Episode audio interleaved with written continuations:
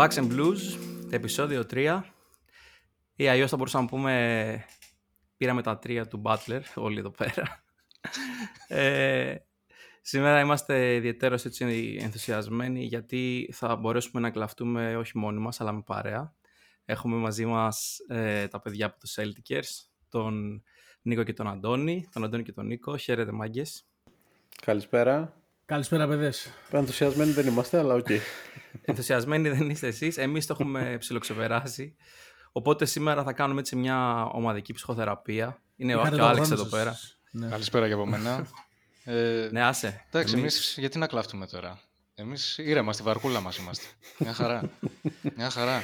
Ετοιμαζόμαστε. Ε, ε, ελάτε, πλησιάστε λίγο λιμάνι να ανέβουμε. Ετοιμαζόμαστε για ψάρεμα λοιπόν όλοι εδώ παρέα. Και πάμε. Εγώ θέλω να ξεκινήσω ρωτώντας σας το πολύ απλό, το οποίο εντάξει γνωρίζουμε πάνω κάτω την απάντηση, αλλά πώς νιώθετε, τι, τι συναισθήματα σας κατακλείζουν αυτή τη στιγμή; Είμαστε μια μισή μέρα περίπου μετά τον αποκλεισμό των Celtics από τους τελικούς της περιφέρειας της Ανατολής, από τους Heat. Πώς το, πώς το πήρατε, ρε παιδί μου, πώς το νιώσατε, πώς το, πώς το βιώσατε όλο αυτό; Να συγκρίνουμε λίγο και τα, και τα δικά μας συναισθήματα, γιατί εντάξει, όσο μας ακούτε, λογικά θα ξέρετε ότι έχουμε πέσει και οι δύο ομάδες θύματα του, του Jimmy του Butler.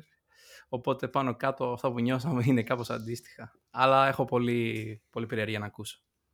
Ε, Αντώνη. Να ξεκινήσω εγώ, είσαι σίγουρος; Ε, αλφαβητικά, εντάξει. Πολύ ωραία, πολύ ωραία. Λοιπόν, ε, εγώ προσωπικά αισθάνομαι πάρα πολύ καλά με, τη, με τον πορεία της σειράς δεδομένου το τι είδα και το τι περίμενα να δω. Ε, είχες μια ομάδα, κλασικά την είδαμε παιδιά, Ούτε να κλείσει ένα παιχνίδι μπορούσε, ούτε να κρατήσει μια διαφορά μπορούσε, ούτε μια σταθερότητα έδειξε ποτέ κατά τη διάρκεια αυτού του run. Ε, και μόνο και μόνο που το έφτασαν στο Game 7 από το 3-0, εγώ είμαι ευχαριστημένος. Δηλαδή δεν το περίμενα, νομίζω κανείς δεν το περίμενε μετά το 3-0. Και γενικά, OK, okay, δεν πετύχαμε το στόχο μας, ο οποίος ήταν το πρωτάθλημα. Και το κρίμα είναι ότι είχαμε το υλικό να φτάσουμε σε αυτό το στόχο. Αλλά δεδομένου και ότι πώς πήγε η σειρά και από την άλλη πλευρά, δηλαδή από το Μαϊάμι, για το οποίο θα εκφράσω αργότερα την άποψή μου, ε, είμαι πολύ OK με αυτό που συνέβη. Εγώ προσωπικά το είπα. Θεωρώ ότι το παιχνίδι το Game 7 κρίθηκε στην πρώτη φάση. Γιατί όταν ο καλύτερος σου παίχτης πέφτει με τραυματισμό κατευθείαν και δεν μπορεί να πάρει πάνω την επίθεση ή να μαρκάρει τον Butler, γιατί αυτές οι δύο προσαρμογές ήταν που οδήγησαν τους Celtics στο Game 7 του 3-0, κακά τα ψέματα. Ε, για μένα μετά το παιχνίδι ήταν κάπως διαδικαστικό. Ήταν και τόσο άστοχη που ήταν η Celtics, οπότε μόνο και μόνο που φτάσε, έφτασε στο τέλος τρεις περίοδου και θεωρητικά το παιχνίδι ήταν ακόμα διεκδικήσιμο, εγώ είμαι ok. Αυτό. Τρομακτικά άστοχη η Celtics, ε, ειδικά στο Game 6, αν θυμάμαι καλά. Και στο, και στο, και στο 7, 20%. Ήταν τα δύο χειρότερα παιδιά παιχνίδια από άψη ποσοστών των Celtics όλη τη σεζόν. Και regular ναι. συμπεριλαμβανομένης και playoffs. Ναι. ναι, απίστευτο. Νίκο, εσύ; Κοίταξε, εγώ είχα ξεκινήσει να συμβιβάζομαι λίγο με την ιδέα ήδη από το δεύτερο παιχνίδι. Ε, ψυχοθεραπευτικά μου έκανε καλό αυτό. Δηλαδή μπήκα σε... Ρε παιδί μου στη σειρά με τη Φιλαδέλφια δεν ήμουν προετοιμασμένος να αποκλειστούμε. Δηλαδή μπορεί να τα σπαγά. Ε, στη σειρά με το Μαϊάμι ε, και βλέποντας το τι, πώς ερχόντουσαν οι Celtics δεν ήμουν πάρα πολύ σίγουρος γιατί αν μύριζε αίμα ο Butler θα, θα την έκανε την επίθεση. Ε, όταν ξεκινάει μια σειρά με στο σπίτι σου με 2-0 η μόνη σου ελπίδα είναι να πας να πάρεις το τρίτο παιχνίδι για να δεις μετά να πάρεις και το τέταρτο και να το φέρεις μια ισορροπία. Ε, όταν γίνεται και το 3-0 εκεί μετά λες οριστικά ρε παιδί μου εντάξει απλά κάτσε να δούμε πώς θα κλείσει η σειρά. Η μόνη στιγμή που ένιωσα μια ελπίδα όχι και πάλι δεν θεώρησα ότι είμαστε φαβοροί και τα λέγαμε και στο Space και με τον Άλεξ. Ήταν μετά το 3-3 εννοείται. Αλλά και πάλι θεώρησα παιδί μου ότι δύσκολα οι Celtics θα πάρουν τέταρτη συνεχόμενη νίκη. Με αυτή τη λογική πιο πολύ δίνουμε τόσο αισιόδοξο. Καλά, μετά το 3-3 ε, γενικά δεν ήταν, υπήρχε τεράστια αυτοπεποίθηση και όχι μόνο στους κύκλους των Celtics, ας πούμε Όλος ο κόσμος έλεγε ότι θα ναι. γίνει πρώτη φορά στην ιστορία που γυρνάει η σειρά από το 3-0. Είπε και ο Charles Barkley το επικό ότι δεν ναι. υπάρχει ούτε ένας άνθρωπος στην Αμερική που να πιστεύει ότι δεν θα κερδίσουν οι Celtics το Game 7. Σας γλωσσόφαγε ε, κλασικά, εντάξει. Στην Ελλάδα ήμουν εγώ πάντως. Δεν το έλεγα για γούρι. Το όντως το εννοούσα, το φοβόμουν. Και στο τέταρτο παιχνίδι το έβλεπα πάρα πολύ ψύχρεμος. Δηλαδή και το πώς εξελισσόταν το παιχνίδι που από νωρίς καταλάβαινες και ειδικά με τον τραυματισμό και του Tatum και τον έβλεπες πώς έπαιζε ότι πολύ δύσκολα θα γυρίσει το παιχνίδι. Δηλαδή και στους 7 πόντους και στους 6 όταν το μείωσαν οι Celtics πάλι έβλεπες ότι πολύ δύσκολα θα την τελειώσουν τη δουλειά. Το μόνο που με εκνεύρισε μέσα στην ψυχραιμία μου ήταν ο Μπράουν. Δηλαδή τα, αυτά τα κατανόητα που κάνει που τον περιμένεις και με, όταν ο Tatum παίζει με ένα πόδι ο White έχει μπει πάλι σε beast mode και κάνει ό,τι μπορεί όλο αυτό το καταστρέφει ο Brown ε, που ήταν πάλι σε πολύ κακή βραδιά εκεί με έβγαλε από τα ρούχα μου αλλά δεν μπορώ να πω ότι χάσα τον ύπνο μου γιατί ήμουν πολύ προετοιμασμένος. Τον ύπνο μου θα τον έχανα στη σειρά με τη Φιλαδελφία με το Miami έτσι όπως πήγε είμαι ok. Okay. 8 turnovers ο Brown, ε. 8. Εκτός αυτού ήταν και ο πρώτος scorer της ομάδας αλλά ήταν πάρα πολύ κακός και αψυχολόγητος. Δηλαδή έχουν μείνει οι Celtics πίσω με 16-17, ρίχνουν τη διαφορά στους 7 κάποια στιγμή στους 6 και το βλέπεις και παίρνει την μπάλα και πάει και σουτάρει από τα 10 μέτρα στα 16 δευτερόλεπτα. Δηλαδή χωρίς Εντάξει, λόγο. πάντως, οκ, εγώ σας βλέπω σχετικά καλά. Ε, ο Άλεξ θυμάται τώρα εμείς ε, όταν ε, ήμασταν Και εγώ μια σας μέρα, θυμάμαι. Και μια, εγώ σας μια θυμάμαι. μισή μετά τον αποκλεισμό, δεν ήμασταν τόσο καλά. Εντάξει, τα Ναι. γράφαμε πιο, ξέρεις, λίγο πιο ήπια, Κοίταξε, αλλά εάν, ήμασταν... εάν ήμασταν στη θέση σας, στην πρώτη σειρά να αποκλειόμαστε έτσι από το Miami και εμείς μην νομίζω θα είμαστε πολύ καλύτερα. Εγώ ναι, τουλάχιστον- είναι άλλο. Ε, Είναι άλλο. Εννοείται ότι είναι άλλο βάρος. Είναι σοκ. όντως. Είναι σοκ. Πραγματικά. Παρόλο που. Ε, για πείτε λίγο τώρα Όμως σα Παικτικά, ας προετοίμασα. πούμε, για πες Άλεξ. Παικτικά. Ως προς τις, ε, Έτσι ρε παιδί μου, αγωνιστικά, αγωνιστικά πώς την είδατε λίγο τη σειρά. Οκ, συναισθηματικά πάνω κάτω. Ε, παικτικά. Είδα. Ε, γενικά, εγώ τους, ε, το εξέφρασα αρκετές φορές αυτό το πράγμα. Ότι η σειρά με, με μπέρδεψε πάρα πολύ. Μου προκαλούσε α- αμηχανία πραγματικά. Δηλαδή, αυτό ε, εκτός προβλέψεων τελείως. Το πώς ξεκίνησε. Ε, ένα, μια ε, μπλ- μπλοκαρισμένη Βοστόνη, ε, όπως είπε και ο Νίκος πριν, δεν μπορούσαν να κρατήσουν ε, όποτε πέραν ένα προβάδισμα, δεν κατάφεραν σε κανένα μάτσα τα τρία πρώτα να το κρατήσουν. Ε, είχε σε φοβερή κατάσταση και μετά βλέπουμε τρία μάτσα να τα παίρνει η Βοστόνη χω, χωρίς καμία... Εγώ ειλικρινά δεν, δεν μπορούσα να το καταλάβω αυτό το πράγμα πώς έγινε. Ε, δηλαδή θα ήθελα να ρωτήσω και εσάς, ε, ένα βασικό πράγμα που θέλω να σας ρωτήσω, για, γιατί πιστεύετε ότι φτάσαμε σε εβδόμο παιχνίδι, ενώ ήταν μια σειρά η οποία μάλλον δε- δεν έπρεπε να φτάσει, δεν φαινόταν ότι θα φτάσει εκεί πέρα. Εμένα μου φαίνεται πάρα πολύ λογικό και θα, θα σου πω γιατί φτάσαμε σε 7ο παιχνίδι. Ε, κάποια πράγματα πολύ βασικά που δεν έγιναν στα πρώτα τρία παιχνίδια έγιναν στα τρία επόμενα.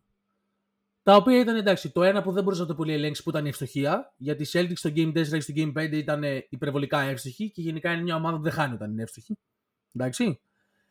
Ε, και η δεύτερη φοβερή προσαρμογή που έγινε που σχετίζεται και με αυτό που λέγαμε πριν είναι ότι ο Tatum μπήκε κύριο μαρκάρισμα πάνω στον Butler και το λέγαμε και στο προηγούμενο podcast και στο Space ότι όσες ήταν αυτές οι φορές που ο Tatum μάρκαρε τον Butler ο Butler το 90% των φορών δεν κοιτούσε καν το καλάθι να επιτεθεί.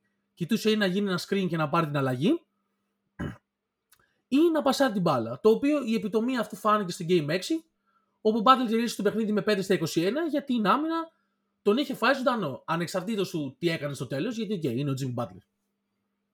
Okay. Στο τέλος έκανε ένα, τρισι... ένα φοβερό τελευταίο τετράλεπτο, ας πούμε. Πήρε το παιχνίδι πάνω του, το ισοφάρισε.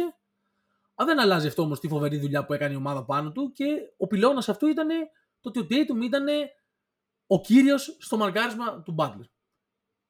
Αυτό είναι τόσο απλό το πώς έφτασε η σειρά Game 7. Το κρίμα είναι ότι δεν μπόρεσαν. Για μένα τα πρώτα δύο παιχνίδια στη Βοστόνη ήταν που χάθηκε η σειρά.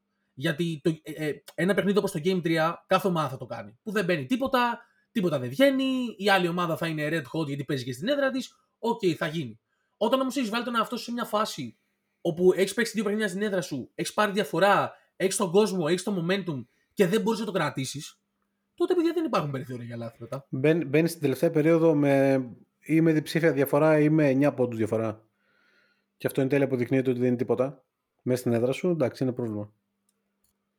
Ήταν, εγώ εκεί που θέλω να καταλήξω όμως ήταν, ήταν, ήταν το Celtics πρόβλημα, ρε παιδιά. Οι οποίοι δεν μπορούσαν να διαχειριστούν ορισμένες καταστάσεις, δεν μπορούσαν να διαχειριστούν και τη δαιμονισμένη ευστοχία του Μαϊάμι. Γιατί εντάξει, παιδιά, δεν ξέρω αν το είδατε, το ανέβασε ο Δομήνικος Ε, Ναι, ναι. Εντάξει, παιδιά, είναι απίστευτο αυτό το πράγμα. Τύπου 58%, Γύρω στα- 58% στα wind open τρίποντα. Παιδιά, αυτό δεν έχει γίνει σίγουρα την τελευταία δεκαετία. Γιατί αν είχε γίνει, θα θυμάμαι να το βλέπω. Θα θυμόμουν ότι το είχα δει. Εντάξει, Όντως δεν από- είχε γίνει, δεν είχε γίνει από, αυτό. από μια ομάδα που στη regular season σουτάρει 37% στα wide open τρίποντα και ξαφνικά αυτό γίνεται σε μια σειρά 58%, παιδιά αυτό είναι τεράστια διαφορά. Εντάξει. Και στην τελική μετά από ένα σημείο δεν μπορείς να κάνεις κάτι. Η άμυνα θα πέσει πάνω στον Butler και στον Αντεμπάγιο, που τον Αντεμπάγιο τον έκλεισαν φοβερά οι Celtics όλη τη σειρά, να το πούμε και αυτό. Τα ανοιχτά τρίποντα θα βγουν. Το ότι είχες ένα Caleb Martin και ένα Gabe Vincent και ένα Max Strus και ένα Robinson, οι οποίοι παιδιά πραγματικά τι να πω. Εντάξει για αυτά τα παιδιά. Ε, Ειδικά για τον Heat. Caleb Martin που ήταν έγκλημα και ανέκδοτο το ότι δεν βγήκε ο Caleb Martin Eastern Conference Finals MVP. Εντάξει, δεν Εντάξει. είναι τόσο ανέκδοτο. Μισό Οκ. λεπτάκι. Αλλά ναι, για συνέχισε. Ε, ρε, εσύ ξέρεις τι γίνεται. Ειδικά Εντάξει, στα ήταν ο πρώτα δύο παίκτης που παιχνίδια, καθόρισε ας τη πούμε, σειρά. Ήταν. ειδικά στα δύο παιχνίδια, ας πούμε, τα πρώτα με τη Βοστόνη, που πέρασαν και φορές στο παιχνίδι που ο Butler δεν μπορούσε να είναι effective και ήταν εκτός παιχνιδιού. Ο Μάρτιν, παιδιά, ο Μάρτιν και ο Vincent ήταν αυτοί που κράτησαν το Miami στο παιχνίδι. Και αυτό δεν έγινε μία και δύο φορές.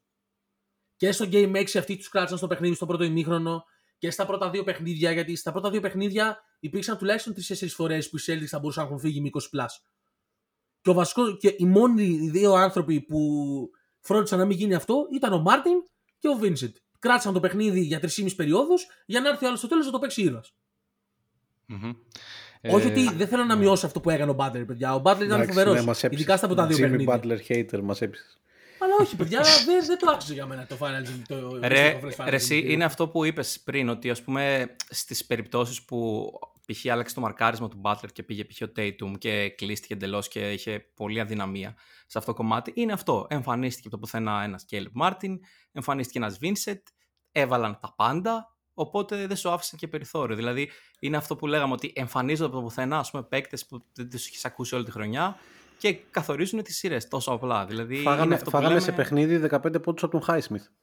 Εντάξει, αυτό Από είναι, αυτό το, αυτό ναι, είναι το hit culture. Αυτό είναι από το, τον το Haywood σημείο. Highsmith. Ναι. Ναι. Το...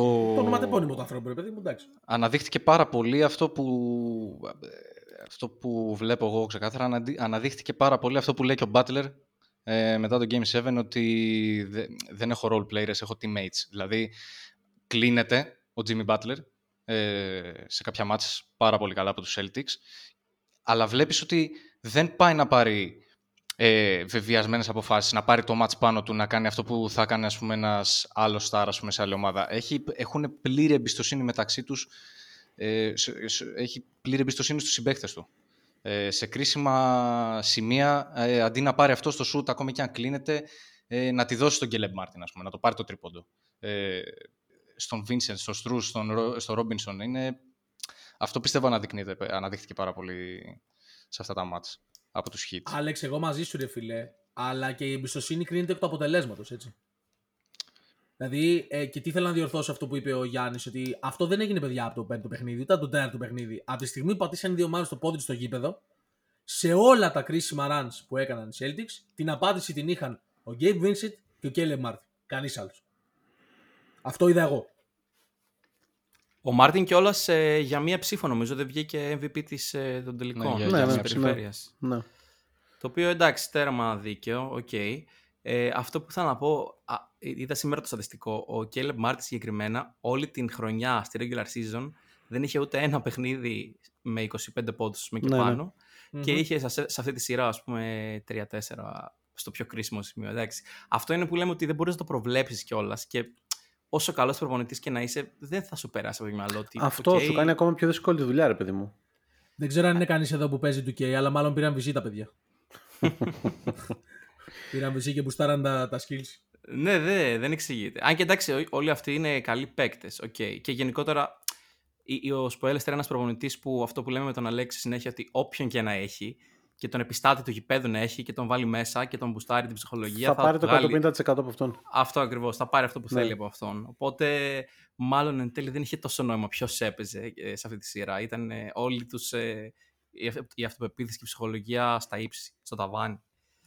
Τι να Εγώ πεις. δεν θα μπορούσα να συμφωνήσω περισσότερο με τον Αντώνη στο γιατί η σειρά από το 3-0 πήγε σε Game 7. Δηλαδή από το τέταρτο παιχνίδι και μετά οι Celtics έκαναν τις προσαρμογές που έπρεπε και πήγαν να παίξουν άμυνα. Αποφάσισαν και έπαιξαν άμυνα. Τζο Και στο- Μαζούλα. Και στο 7ο παιχνίδι δεν ήταν αμυντικά κακή η Celtics, επιθετικά ήταν τραγική.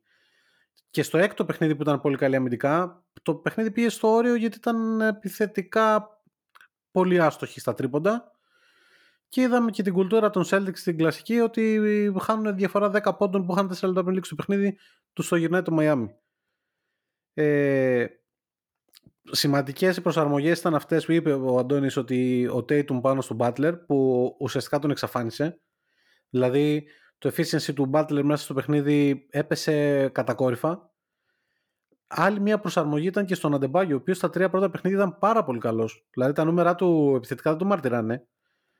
Αλλά το πώς επηρέασε το παιχνίδι και στις δύο πλευρές του γηπέδου ήταν πολύ καθοριστικό κατά τη δικιά μου γνώμη. Δηλαδή εγώ στα τρία πρώτα παιχνίδια τον Αντεμπάγιο τον έβλεπα σαν τον X-Factor της σειράς.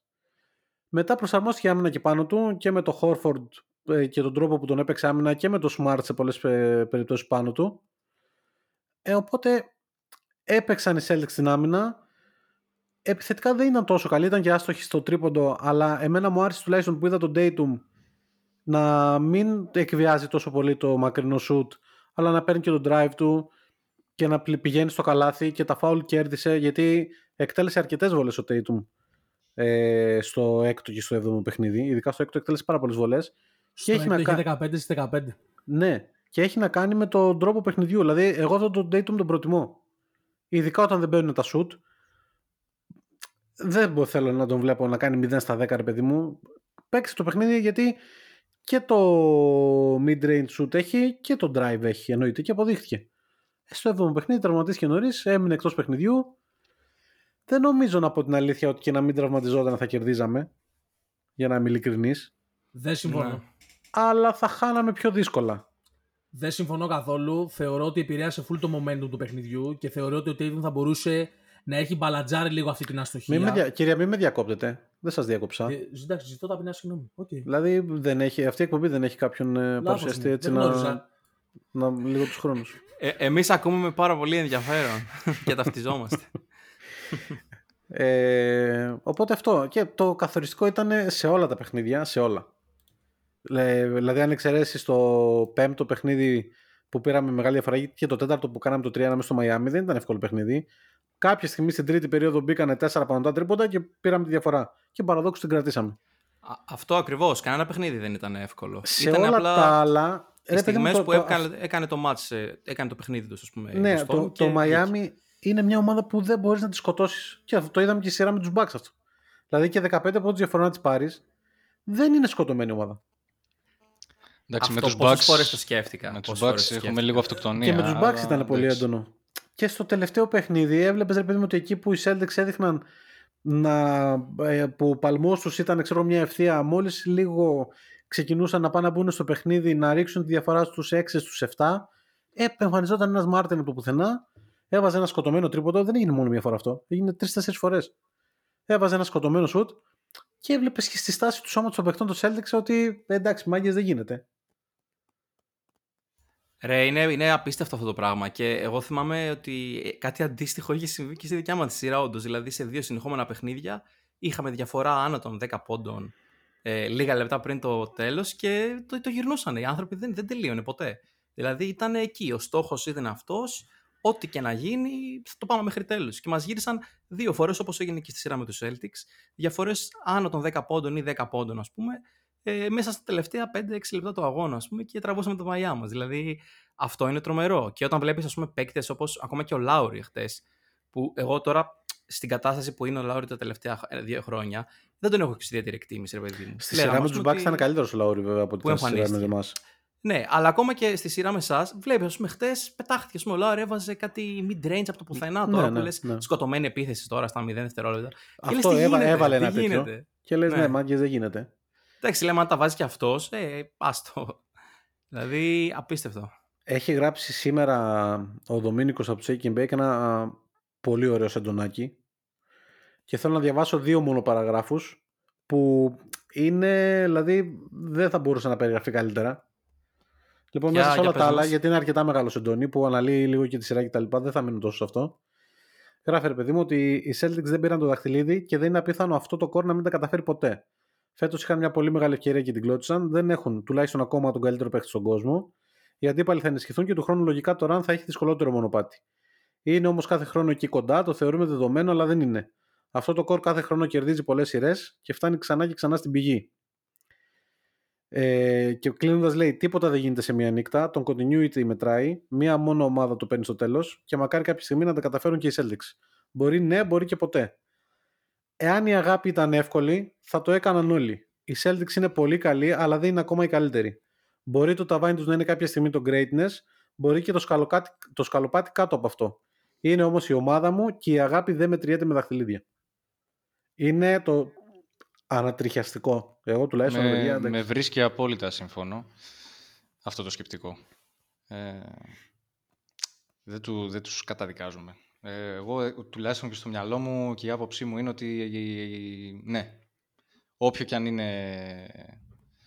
εν τέλει το ταβάνι τους, φαίνεται ότι είναι μια ομάδα που κάθε χρόνο σου δίνει, είναι, ρε παιδί μου. Σου δίνει να κάτσεις να τη δεις. Είναι Αυτό. εκεί, είναι εκεί, είναι εκεί κάθε χρόνο. Σου βγάζει ε, συνέστημα. Εντάξει τώρα, μερικά πράγματα. Είναι, το έχουμε πει πόσες φορές. Ε, παίζουν και οι άλλοι. Δηλαδή, ε, δεν, γίνονται, δεν είναι κακοί οι Celtics. Δεν, σε καμία περίπτωση. Δεν, απλά σου, σου πέσε τώρα φέτος στο Miami. Πέρσι έπαιξες τελικό με, το, με τους Golden State Warriors. Είσαι εκεί όμως. Κατάλαβε. Εντάξει, αλήθεια είναι ότι φέτος ήταν χρυσή ευκαιρία, βέβαια. Έτσι. Ήταν, ήταν πολύ χρυσή ευκαιρία, αλλά αν, αν, η, αν είναι φέτος να γραφτεί η ιστορία του Μαϊάμι και πέφτεις πάνω τους, ok. Okay. Αυτή η ομάδα, εγώ ας πούμε, τη θαύμασα. Δηλαδή, αυτό που έκανε σε αυτά τα playoffs, σε πολλές στιγμές είχαν φανεί τα πράγματα ότι τελειώνουν, ότι αυτό ήταν και τα λοιπά, ακόμα και με τη σειρά στη Φιλαδέλφια και τα λοιπά. Ε, ήταν μια ομάδα που δεν τα παρατούσε με τίποτα. Δηλαδή, ήταν αυτό που λες, ε, δεν δε θέλουν να πεθάνουν με τίποτα. Δηλαδή, η Celtics λες. Ναι, ναι, το παλεύανε ναι. συνέχεια ε, μέχρι τελευταία στιγμή, ακόμα και μετά το 3-0, αυτό που έγινε 3-3, απίστευτο. Παιδιά, αυτό δηλαδή, που έγινε στο τέλος, ότι... στο τέλος του έξι παιχνιδιού, το πόσο το πήραμε, Δηλαδή, Εντάξει, ιστορικό, ε, κινηματογραφικό. Είναι, είναι μια ανάμνηση και μια στιγμή που σου φωτογραφίζεις στο μυαλό, ρε παιδί μου, την οποία λες, ρε και προτάσαμε να μην πάρω και να αποκλειστώ στο επόμενο παιχνίδι, μαλάκα, τι είναι αυτό που είδα, ας πούμε; Άνα, γεια σου. Γι' αυτό σου είπα και στην αρχή ότι τουλάχιστον εσείς βιώσατε λίγο τις φετινές εμπειρίες, ας πούμε, των playoffs και έχετε λίγο, ρε παιδί μου, κάτι σας έμεινε από αυτή τη χρονιά αυτό. Και εσείς, Γιάννη, τι βιώσατε, πάμε πάλι. Εμείς βιώσαμε... Τι βιώσαμε, την εγώ έχω ξεχάσει. Που δεν ήταν αποτυχία. Εγώ έχω ξεχάσει ότι ήμασταν. Ε, εσύ, όχι, αλλού το πήγαινα, αλλού το πήγαινα. Ότι έχουμε φτάσει σε ένα σημείο με αυτή την ομάδα, την οποία, καταρχάς, πριν πω αυτό που θέλω να πω, να πω ότι και εγώ, παιδιά, την υπεραγαπάω αυτή την ομάδα σε, σε υπερβολικό βαθμό. Εντάξει, έναν έναν και το έλεγα και στον Νίκο και το είπα και στα παιδιά. Έναν έναν τους ευχαριστώ για τις στιγμές που μου χάρισαν φέτος. Και ό,τι και να γίνει, πραγματικά όλες οι ομάδες έχουν τις αδυναμίες τους και όλες οι ομάδες έχουν τα κακά τους στοιχεία και όλες οι ομάδες έχουν τις κακές τους ημέρες. Εγώ μόνο και μόνο για το ότι πάλεψαν τόσο πολύ τη σειρά και ό,τι ατυχία ε, βρήκαν γύρω τους, προσπάθησαν να την αντιμετωπίσουν, εγώ τους λατρεύω και εύχομαι να δω γιατί θα πάμε κατά εμεί αυτή τη ζήση, τα ίδια ακριβώς πρόσωπα του χρόνου, γιατί έναν έναν τους σέβομαι και θεωρώ ότι με λίγη παραπάνω νοητική σκληρότητα και με λίγη παραπάνω σταθερότητα μπορούν να πάνε all the way. Και γι' αυτό δεν ακούω καμία συζήτηση περί ανταλλαγής του Jalen Brown, καμία συζήτηση περί απομάκρυνσης του Μαζούλα, δεν ακούω τίποτα. Mm-hmm. Μπορούν και κατά τη γνώμη μου θα το αποδείξουν. Μπορεί να μην είναι του χρόνου, αλλά θα το αποδείξουν. Τώρα, τι ήθελα να πω. Ε, δεν είμαι τόσο άνθρωπος που πιστεύω τόσο ας πούμε, σε αυτό που είπε πριν ο Άλεξ το ήταν η χρονιά του Μαϊάμι. Έτσι, δηλαδή το ότι πέρασε το Μαϊάμι από αυτή τη σειρά κρίθηκε πάρα πολύ στις λεπτομέρειες. Κατά τη γνώμη μου τουλάχιστον. Αν δεις το πώς εξελίχθηκαν τα παιχνίδια. Έτσι. Γιατί αν σε έναν υποθετικό κόσμο που βάζουμε τις δύο ομάδες σε ένα simulation, δεν νομίζω ότι πολλές άλλες φορές το Μαϊάμι φεύγει από τη Βοστόνη με 2-0. Ε, Γενικά, αν έβαζες τη σεζόν σε simulation 100 φορές, το Miami θα έχει αποκλειστεί από τον πρώτο γύρο, από την πρώτη σειρά. Ακριβώς. Ε, και πάλι δεν θέλω να μειώσω αυτό που κάνανε. Θεωρώ ωστόσο ότι είχε πολύ μεγάλη δόση τύχης από πίσω, όχι μόνο για το τρομερό contribution που πήραν από τους δικούς τους παίκτες που λέγαμε πριν που δεν το περίμενε κανείς. Που λάθος του δεν το περιμένανε. Μας βγάλαν ψεύτηση καλά κάνανε. Αλλά ήταν και ομάδες που αντιμετώπισαν απέναντί τη. Δηλαδή, βρήκανε στον πρώτο γύρο τους Bucks οι οποίοι το έχει πει και ο Νίκο, από τον Νίκο το έχω πάρει δηλαδή και το, το λέω και εγώ, ότι κάνανε οτιδήποτε ήταν δυνατό για να χάσουν αυτή τη σειρά. Τύπου είχαν ένα bucket list με το τι να μην κάνουμε για να μην αποκλειστούμε και τα κάνανε όλα. Ένα ναι, προς ναι. ένα. Βάλανε τίξη όλα. Εντάξει. Και ας πούμε, ε, δίνω credits ας πούμε στους Celtics που πήραν το ρίσκο και έβαλαν τον καλύτερο τους παίκτη πάνω στον Butler που οι Bucks δεν το έκαναν. Να δώσω έτσι μια αντιπαράθεση. Έτσι. Μμμ. Ε, μετά βρήκαν μια ομάδα στη Νέα Υόρκη που σαν, εγώ δηλαδή την είχα στο μυαλό μου αυτή τη σειρά ότι ο Τριαντάφυλλος πάει τα ρολόγια, οι Knicks πάνε τα στεφάνια. Δηλαδή τέτοια στοχεία ούτε από τους Knicks δεν την περίμενα πραγματικά. Που Ναι. οκ, ήταν και παράγοντας άμυνας του Μαϊάμι, εννοείται.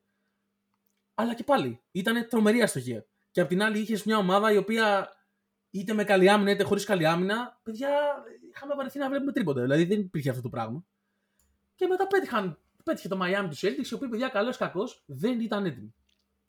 Έτσι, ήταν, ήταν η πιο ταλαντούχα ομάδα, είχαν το πιο πολύ υλικό, αλλά δεν ήταν νοητικά έτοιμοι. Διαχειρί, δεν διαχειρίστηκαν σωστά τις καταστάσεις μέσα στο παιχνίδι, δεν κράτησαν τις διαφορές, δεν έκανε, και ξέρεις τι γίνεται, όλα τα credit στο Μαζούλα. Και πραγματικά η σειρά και η χρονιά που έκανε για μένα ήταν συντηρητική, συγκινητική. Ο άνθρωπος, 34 χρονών, rookie head coach, πήρε μια ομάδα και την πήγε ένα παιχνίδι μακριά του τελικό. Έτσι. Απλά οι προσαρμογές που έκανε, οι πολύ καλές προσαρμογές που έκανε, ήρθαν και λίγο αργά. Καλός ή κακός. Γιατί στο 3-0, κατά στηρητική πλειοψηφία και μέχρι στιγμής στη ιστορία του NBA, κατά απόλυτη πλειοψηφία, είναι πολύ αργά για δάκρυ. Ναι, ρε παιδί μου, δηλαδή λέμε ότι α, οι οι Celtics ήταν άστοχοι στο τελευταίο, τραυματίστηκε ο Tatum, έκανε μετού στα αποδετήρια στο ημίχρονο ο Rob Williams, αλλά δεν χρειαζόταν να πάει σειρά στο 3-0, ρε φίλε. Δηλαδή, Όχι. μη- δεν χρειαζόταν να πάει στο 7ο παιχνίδι, ας πούμε. Εγώ θα πω το εξής. Ε, και είναι και τροφή για σκέψη. Η τύχη που επαναλαμβάνεται τόσο συχνά πάβει να είναι τύχη, μάλλον, θα πω εγώ. Τι εννοείς; Γιατί μας είπε, ας πούμε, ο Αντώνης τώρα κάποιες συγκυρίες που ήρθαν, ρε παιδί μου, για να φέρουν τους hit εδώ που είναι. Αλλά δεν, δεν ξέρω αν είναι αυτός ο λόγος. Α πούμε, θα μπορούσαμε να πούμε και από Συμφωνώ την άλλη Γιάννη, εγώ με πλευρά σένα. Συμφωνώ, έχω διαφωνήσει στην- με τον Αντώνη σε αυτό. την άποψη ότι ας πούμε, θα μπορούσαμε πολύ κάλλιστα να σκεφτούμε ότι οι Heat όλη τη χρονιά κάνανε συντήρηση δυνάμεων, ας πούμε, δεν πολύ παίζανε με το, στο 100%, θέλανε να μπουν ας πούμε, στα playoffs για προς το τέλος κτλ. Μπορεί λίγο έτσι να χάσανε και το momentum τους, αλλά τα κατάφεραν και μετά μπήκαν στο πλάνο που είχαν σχεδιάσει εξ αρχής, 100% όλα για όλα και πάμε να το πάρουμε. Δηλαδή, ακόμα και συγκυρίες να υπήρχαν, ο τρόπος που τις διαχειρίστηκαν τις συγκυρίες για να κερδίσουν όλες αυτές τις σειρές ε, δεν μπορεί να οφείλεται μόνο στην τύχη, γιατί χρειάζεται μετά από ένα σημείο να βάλεις και την ε, δική σου ικανότητα μέσα σε όλο αυτό. Δεν, Ναι, δεν κερδίζεις. Είναι, είναι μπάσκετ, θέλω να πω, δεν είναι ποδόσφαιρο που θα μπορεί να σου τύχει, ας πούμε, ξέρεις κάτι. Είναι 7 μάτς, 7 παιχνίδια. Όσο τυχερός και να είσαι, κάποια στιγμή πρέπει να είναι και η προσωπική σου η δυνατότητα να διαχειριστείς και να εκμεταλλευτείς π.χ. τις συγκυρίες για να καταφέρεις να βρεθείς εκεί. Δηλαδή, αν φ- αν φτάσουν να πάρουν και το πρωτάθλημα, Τώρα θα μου πεις, και εγώ έκανα αντίστοιχες σκέψεις για την περσινή πορεία της Real στο Champions League. Τώρα το πάμε λίγο και στην μπάλα. Ότι ξέρεις, ήταν κολόφαρδη σε όλη την πορεία και ό,τι και να μου πείτε δεν το δέχομαι, ας πούμε, ήταν τυχερή. Αλλά εντάξει, μετά από καιρό και εγώ δέχτηκα ότι ό,τι και να είναι, απέκλεισαν ας πούμε, τη Chelsea, τη City, την Paris. Ε, κάποια στιγμή δεν μπορείς να μη δώσεις και το credit τους, ας πούμε, όταν Ναι. φτάνουν Στο- μέχρι το τέλος. Θα σου πω τι γίνεται. Θα σου πω τι γίνεται. Για μένα η αλήθεια κρύβεται κάπου στη μέση. Οκ. Δεν αντιλέγω, παιδιά, είναι φοβερό το Miami αυτό που έχει κάνει. Οκ. Ρε φίλε, έχει πάρει σε Χειρίστηκαν τρεις σειρές, άψογα. Αντώνη. Έχει πάρει σε τρεις σειρές, εκ των οποίων δύο είναι με Bucks και Celtics, που από πέρσι το καλοκαίρι λέγαμε ότι είναι η σειρά των τελικών της Ανατολή. Ναι, ναι, σε ναι, δύο ναι. σειρές, ρε φίλε, έχει πάρει τέσσερις νίκες. Στη μία Παιδιά, 4-1, συμφωνώ στην άλλη απόλυτα. 4-3 που, που το ξεκίνησε με 3-0. Δεν μπορεί να είναι τύχη αυτό. Ναι, Εντάξει. Απλά θεωρώ. Τους ότι άνοιξε θα στα μπορού- τρίποντα, Ναι. αλλά δεν είναι τύχη. Σίγουρα δεν είναι τύχη. ναι. Απλά θα μπορούσε πάρα πολύ άνετα κατά την άποψή μου δύο-τρεις δύο-τρεις καταστάσεις να είχαν χειριστεί διαφορετικά και οι Bucks και οι Celtics. Οι Miami να έκαναν ακριβώς την ίδια σειρά και να είχαν αποκλειστεί. Οκ, δεν έγινε όμως. Ναι. Αυτό για Προφανώς κάποιο ήταν λόγο δεν έτοιμοι Κοίτα, και, έγινε. τώρα- και οι άλλοι δεν ήταν. Α, τώρα μας ξυπνάς και μνήμες, ε, Ε. δεν θέλω να τα θυμόμαστε αυτά, για το τι είχε πάει στραβά π.χ. στην πρώτη, στον πρώτο γύρο. Όντως πήγανε πάρα πολλά πράγματα στραβά, τα οποία κανονικά δεν θα έπρεπε να πάνε στραβά. Δηλαδή, συζητούσαμε και τότε και ακούγαμε και τα podcast των άλλων παιδιών και Second Bake κτλ. Που ακόμα και στο 3-1 λέγανε, ή ακόμα και ο Νίκος μου έλεγε εντάξει, θα γυρίσει Ναι, η σειρά τώρα, Θα μπορεί να γυρίσει. έγινε αυτό. Είχαμε, γι' αυτό, είχαμε αλλά- γράψει Ε, Άνα, γεια σου. Και μετά Στο το- 1-1 πριν- είχαμε γράψει. Στο 1-1. Τέλος πάντων. Και στο 3-1 ακόμα εγώ έλεγα ότι θα γυρίσει η σειρά, θα την πάρουν οι Bucks. Δεν μπορεί να περάσει το Miami. Ακριβώς. Αλλά είναι αυτό που λέμε, ότι δεν, δεν γινόταν αλλιώς. Ήταν λες και ήταν γραφτό να συμβεί. Δηλαδή, ακόμα, άμα θυμάστε τώρα, αν είδατε το, την τελευταία φάση του Game 5 στο Milwaukee, που στα 0,5 ας πούμε, ενώ έχαναν, έβαλε ένα, ξέρω εγώ, alley-oop από το πλάγιο, ας πούμε, από το inbound το, ο Butler και το πήγε παράταση. Εντάξει, εκεί λες, απλά δεν γίνεται. Είναι, Εντάξει, ο- είναι γραφτό, ρε παιδί μου. Δεν, Ο Butler White το σε- έκανε σε- καλύτερα, δεν μας συγκινεί. ναι. Ο Butler στη σειρά με του Bucks ήταν τρομακτικός. Με εμάς δεν ήταν τόσο. Βασικά, Αυτό που, με θέλω εμάς να, δεν ήτανε. αυτό που Χωρίς θέλω να το τόσο. καταλήξω είναι ότι ακόμα και τυχερός να ήταν αρκετά ας πούμε στη σειρά ας πούμε, με τους Bucks όταν οι Celtics γνωρίζουν ότι έχει συμβεί αυτό το πράγμα το οποίο δεν το περίμενε κανένας και το περίμεναν κατά κάποιο τρόπο δεν μπορούμε να πούμε μετά ότι είναι δικαιολογία ότι ήταν τυχεροί και με τους Celtics. Δηλαδή οι Celtics περίμεναν αυτό το πράγμα, το είδαν και κατάφεραν να χάσουν ας πούμε τόσο εντυπωσιακά που αν ήταν λίγο πιο ξέρω, εγώ, σοβαρή η Heat μπορεί να τελειώνει και πιο γρήγορα.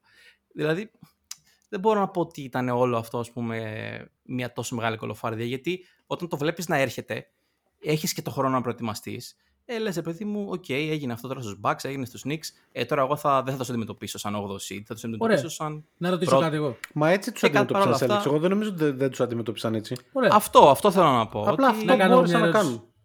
Για- ναι, έχω ερώτηση. Γιατί δεν την έκλεισαν πιο νωρίς η σειρά; Γιατί μπήκαν οι Celtics στη σειρά.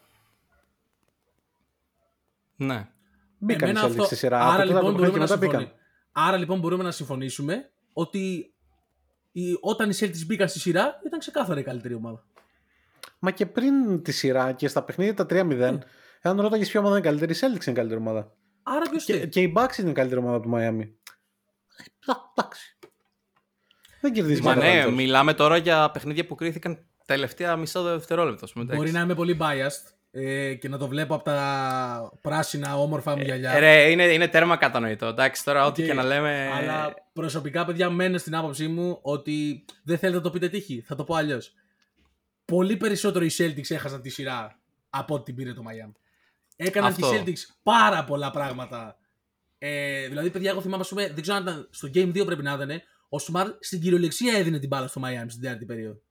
Ναι, στο 2 Αυτό. Αλλά ό- όλο Δηλαδή, αυτό. παιδιά, Πραγματικά εγώ. Πόσο, το- έχει, πόσο έχει να κάνει αυτό με το πόσο φοβερός προπονητής είναι ο Σπόλστρα ας πούμε, και το πόσο φοβερή ομάδα είναι το Miami; Αυτό, αυτό ήθελα να πω. Ε, μπορεί να είναι όλο αυτό, δεν ξέρω. Να είναι σημείο της τακτικής. Ότι με, το, με την άμυνα αυτή που παίζει, ας πούμε, στο Έλστρα, ότι σου τε- ταράζει το μυαλό, δεν ξέρεις τι κάνεις, χάνεις Ρε τις παιδιά, μπάλες. Μπορεί, ρε, Δηλαδή, παιδιά, μπορεί. αυτό Μια- συνέβαινε και στη μια δικιά μας ζώνη- σειρά. Μια άμυνα ζώνης σου έπαιξε.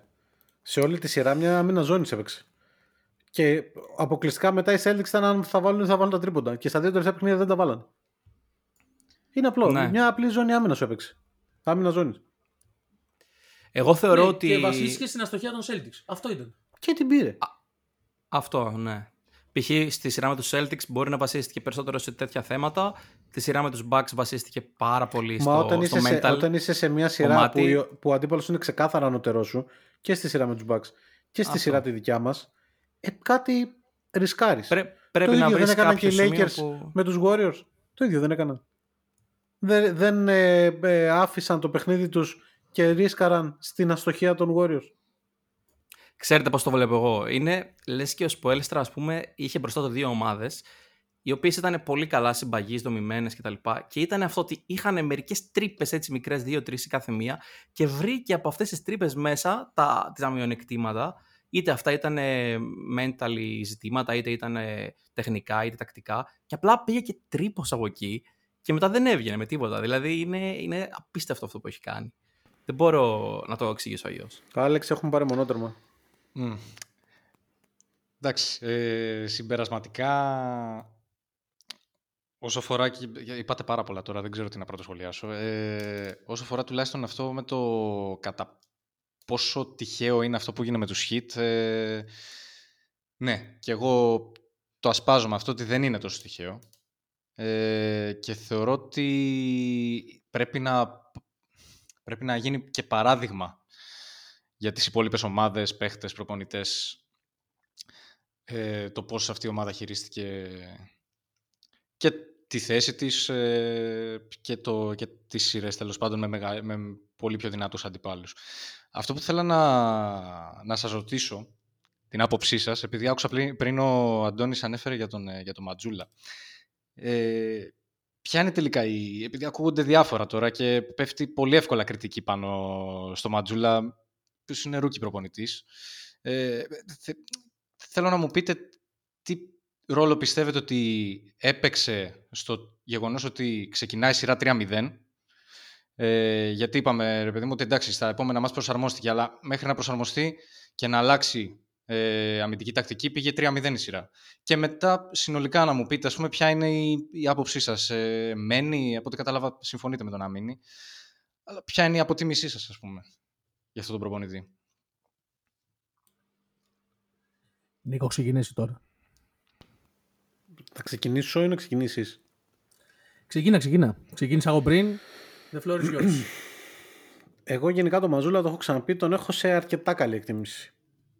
Τον εκτιμώ αρκετά προπονητικά. Είναι νέας γενιάς προπονητής. Είναι λίγο στο μυαλό του ότι, ρε παιδί μου, πολύ τεχνοκράτης, νομίζω, δηλαδή πολύ μαθηματικά. Και φαίνεται και στις δηλώσεις του, στις αναλύσεις του μετά τον αγώνα, είναι πολύ μαθηματικά. Δεν είναι το μπάσκετ αυτό, αλλά το προτιμώ σε σχέση με προπονητές στυλ ε, Doc Rivers ας πούμε. Εγώ τον ε, θέλω το Μαζούλα να μείνει, πιστεύω ότι είναι καλός προπονητής. Και για πρώτη σεζόν έχει κάνει πολύ καλά πράγματα. Εννοείται ότι έχει κάνει τα λάθη του, προφανώς.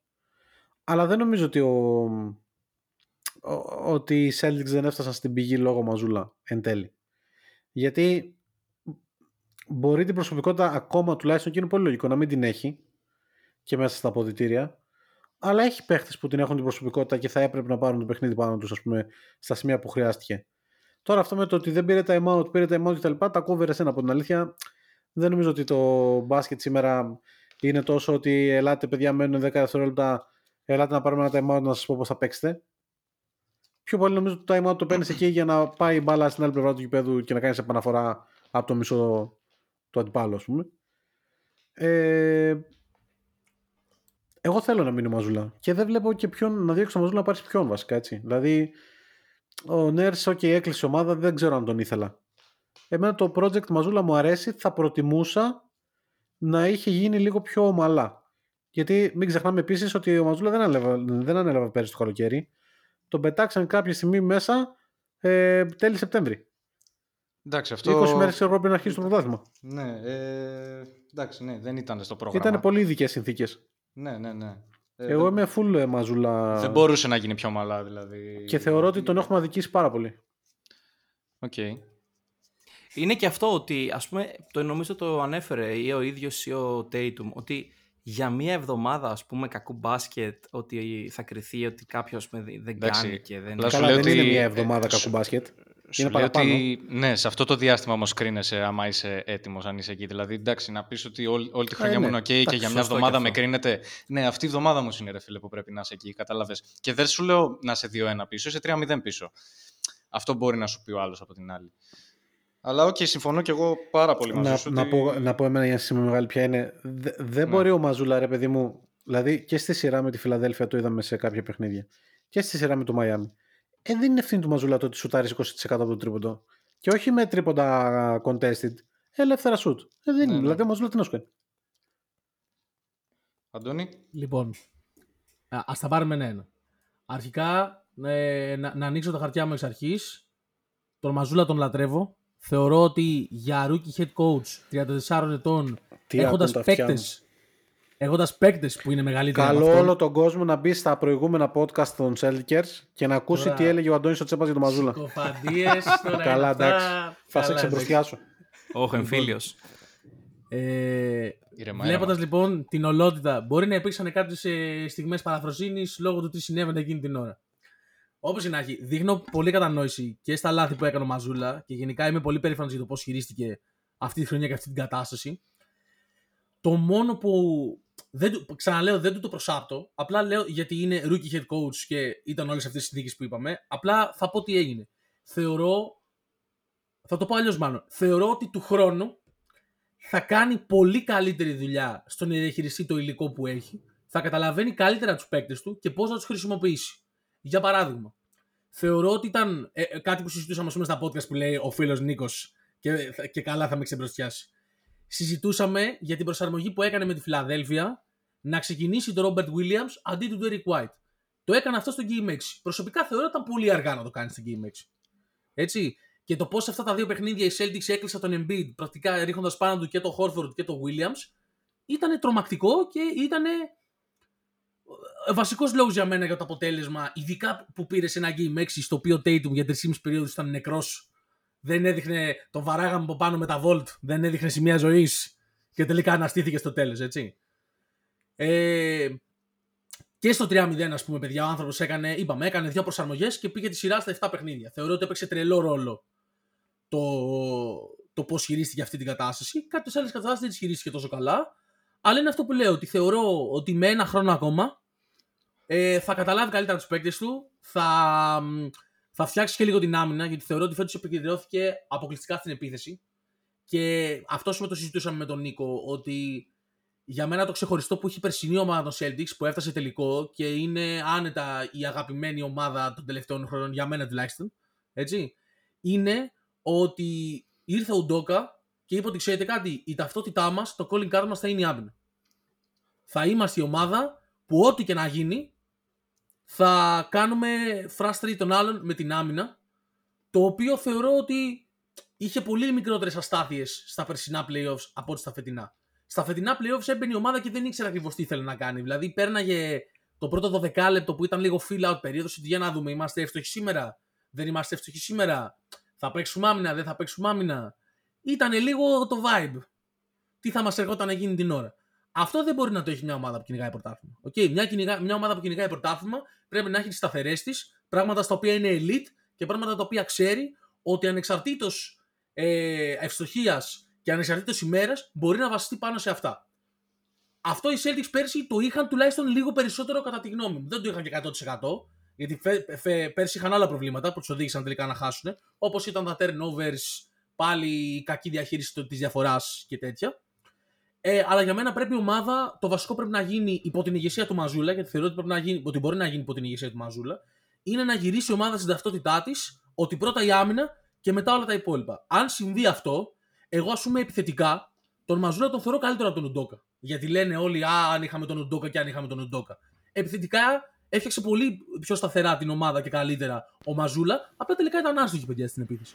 Εντάξει, επί Ουντόκα βλέπαμε 95% άιζο παιχνίδι από τους Celtics. Ναι. Δεν βλέπαμε κάτι. Brown και Tatum, αυτό ήταν. Αυτό. Άρα το αφήνεις το τρίποντο στην άκρη; Ένα Όχι, καλό δεν το ερώτημα. αφήνεις. Δεν το αφήνεις το τρίποντο στην άκρη. Σε καμία περίπτωση δεν το αφήνεις. Στο σύγχρονο μπάσκετ δεν αφήνεις. Είναι το, το...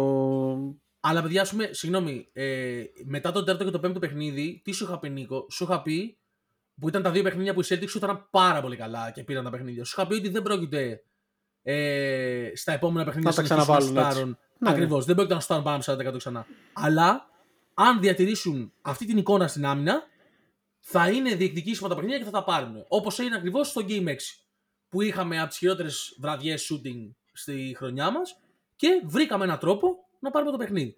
Στο Game 7, και γι' αυτό εγώ είπα ότι το Game 7 διακρίθηκε από το 27 και το δευτερόλεπτο, γιατί η βασική προσαρμογή που στηριζόταν η άμυνα απέναντι στο Miami ήταν ο Tatum πάνω στον Brown. Εφόσον δεν μπορούσες να το έχεις αυτό, η άμυνα μετά παιδιά άνοιξε. Και εκεί ξεκίνησε, ξεκίνησε να παίζει ρόλο και λίγο η κούραση, γιατί έχεις παίξει το Game 7, παιδιά, ήταν το 20ο παιχνίδι των Celtics στα φετινά playoffs. Ξεκίνησε η κούραση, δεν βγαίναν οι άλλοι από τα screen γιατί ήταν πτώματα.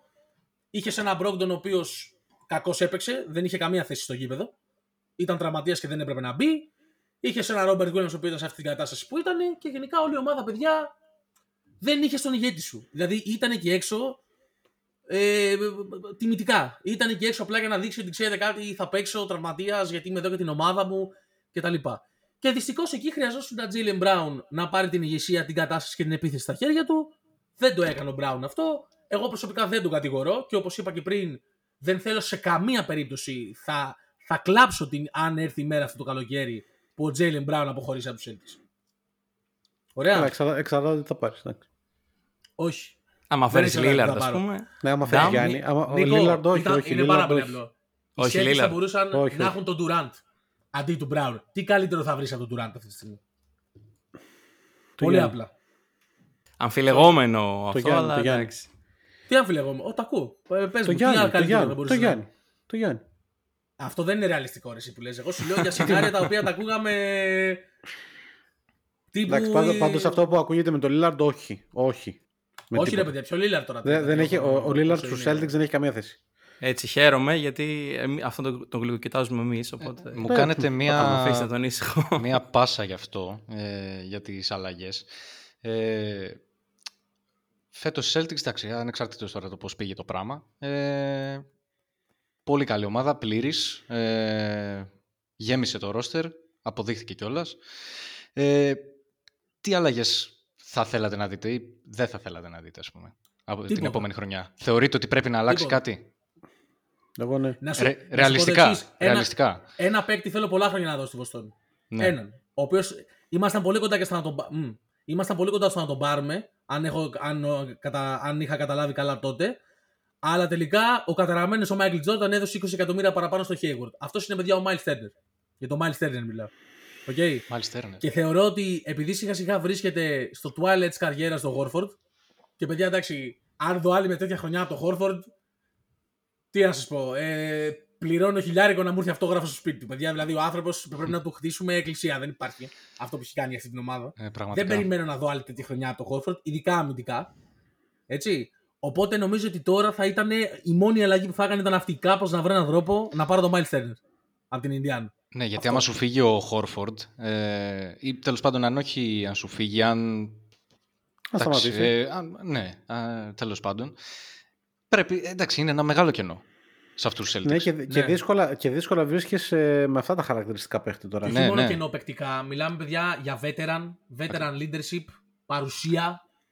Ε, και μιλάμε για clutch παίκτη, έτσι. Γιατί, παιδιά, ο Αλ εκεί που χρειάστηκε, τα βάζε. Ήταν ο Αλ. Και αμυντικά ήταν πολύ καλός. Καλά, Φοβερός. αμυντικά ήταν, εντάξει, δεν το συζητάμε. Ναι, θα συμφωνήσω εν τέλει. Ε, Έτσι όπως ξεκίνησε ο Αντώνης δεν θα συμφωνούσα. αλλά εν τέλει θα συμφωνήσω ότι αν κάτι λείπει είναι ένας παίχτης αντί του Αλ. Γιατί ο Αλ με τον ε, Williams, με τον Rob, δεν έχουν καμία σχέση σαν ε, στυλ παίχτης, σαν χαρακτηριστικά. Όχι, τελείως διαφορετικά. Ναι, ο Miles Turner, ναι, θα ήταν μια ωραία λύση και εγώ θα τον ήθελα να πω την αλήθεια μου. Απλά. Και εγώ αν μου Ναι, έλεγες. κοίταξε να δεις, είναι κάνε floor ένα spacer. trade. Ναι, ναι, ναι, όχι, είναι, είναι. Αν ε, μου έλεγες κάνει ένα trade, θα έβαζα τον Brown μέσα και θα παίρνα SGA. Μμμ. Εμένα Εντάξει, κάποιος- Αυτό που λες, δεν, Ε, τι; τι, μι- ρε, δεν το θεωρώ ρεαλιστικό σενάριο η Οκλαχώμα να Ρε φίλε, σκεφτούν. με, με να ρωτάς τι, σκεφτούν. τι θα ήθελες, τι πιστεύεις ότι μπορεί να πάει το μάος παραπάνω. Ρε, Τι ναι, αλλά εγώ θεωρώ πολύ ρεαλιστικό ας πούμε, στην πορεία που έχουν οι Pacers να αποφασίσουν ας πούμε, ή φέτος κάποια στιγμή να ξεφορτωθούν το Miles Turner. Και σου λέω, αν θυμάμαι καλά, ήμασταν πολύ κοντά στο να ανταλλάξουμε το Hayward με τον Miles Turner. Απλά Ναι, μπήκε ήταν, ο ήταν. Μιχαλάκη στη μέση και Τότε ήταν, του έδωσε ισχύει. 20 Και έδωσε, ενώ η Ινδιάνα του δίνει 100 εκατομμύρια, αν θυμάμαι, του έδωσε αυτός 120.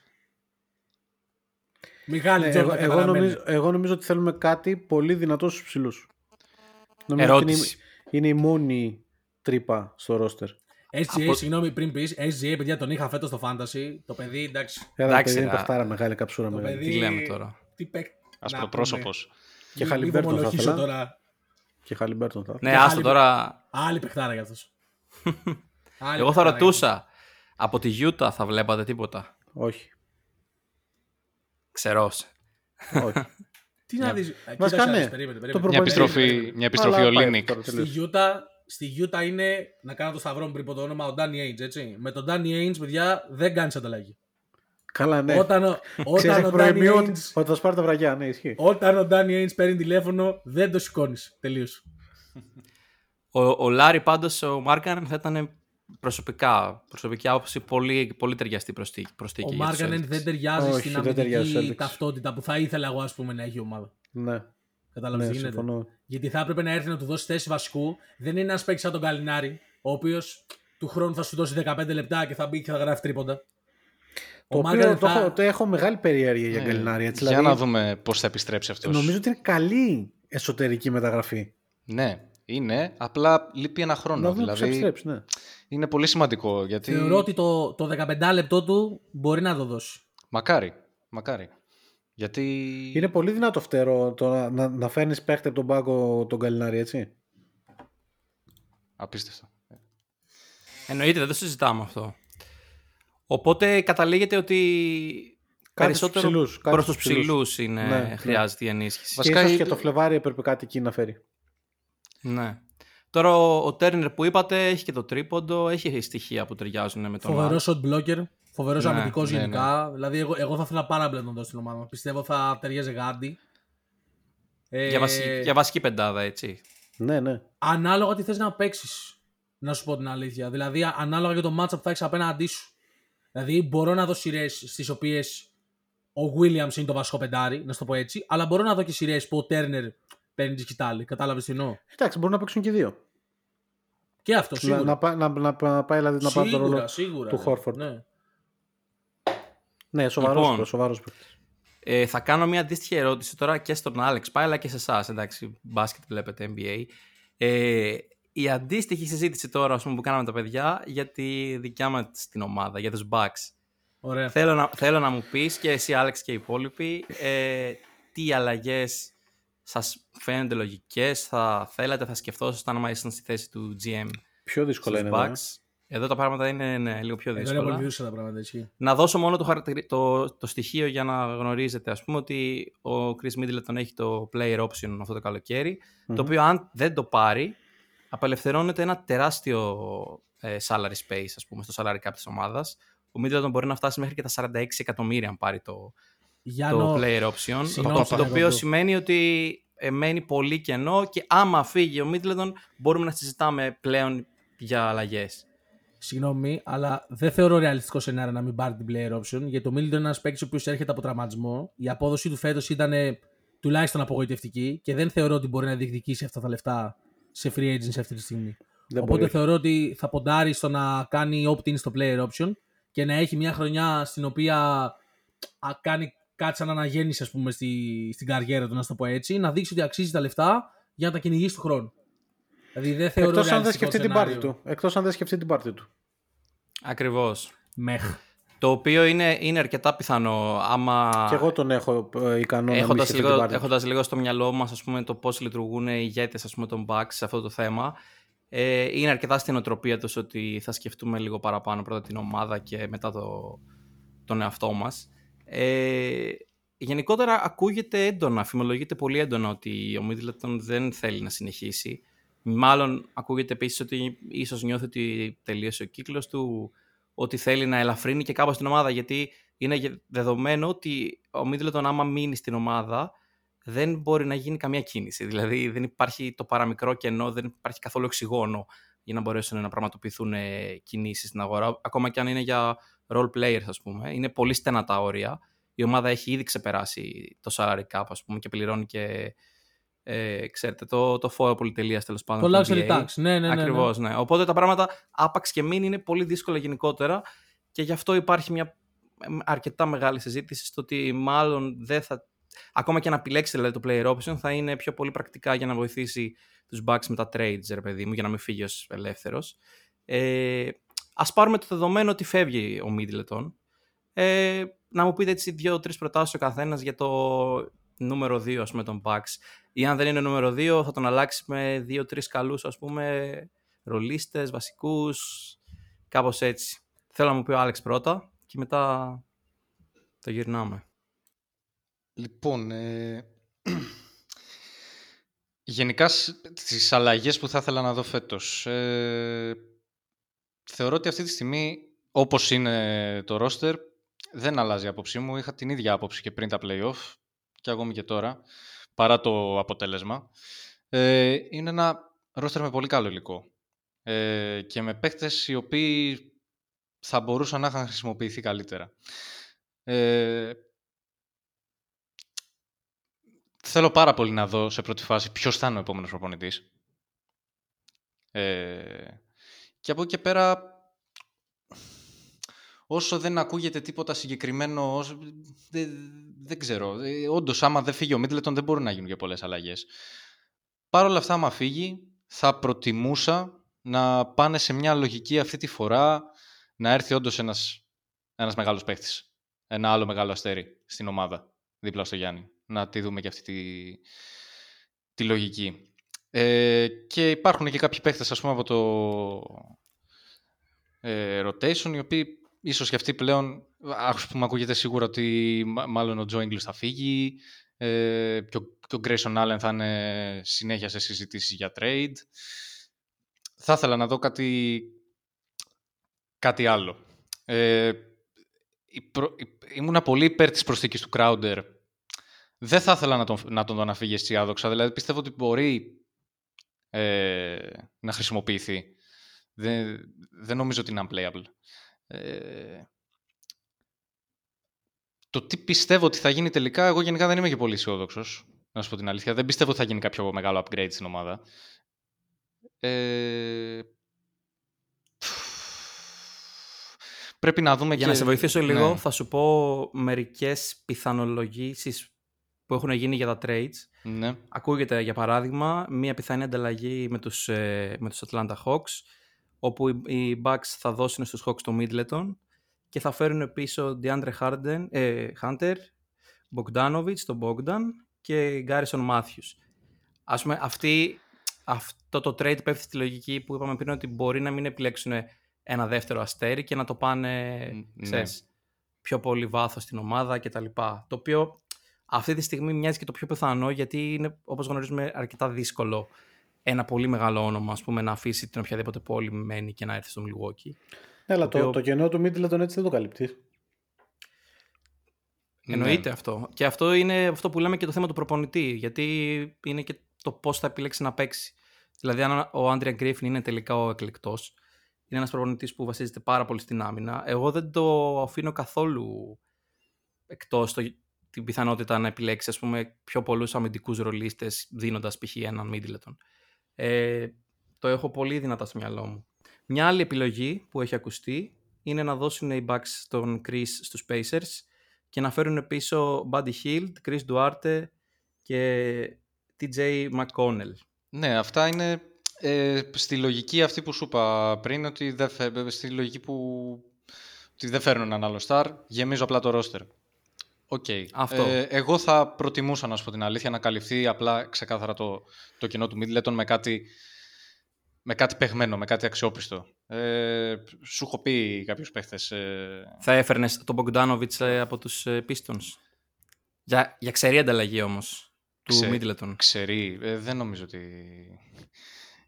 Δεν συμφέρει, λες. Δεν, δεν, δεν, ξέρω αν γίνεται αυτό το πράγμα ακριβώς. Εγώ, ας πούμε, παίχτε οι οποίοι θα, θα ήθελα να δω ας πούμε, στη θέση του. Α πούμε, τον Τερόζαν θα τον έβλεπα.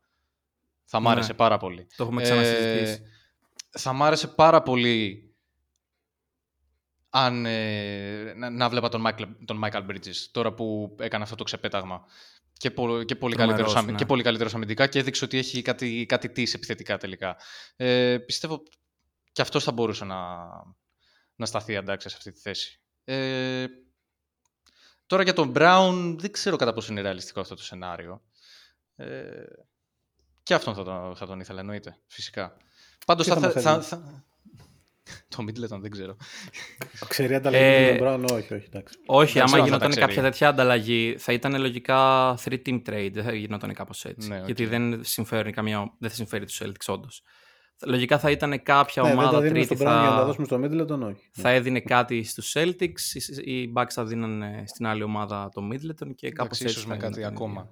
Αλλά είναι πιο πολύ με αυτής της λογικής, ότι πρέπει να, ε, να... Όχι πρέπει, αυτό θεωρώ εγώ ότι καλό θα ήταν να αντικατασταθεί ξεκάθαρα ο Middleton με, με κάποιον άλλον και όχι να γεμίσει απλά το ρόστερ με κάποιους άλλους. Ε...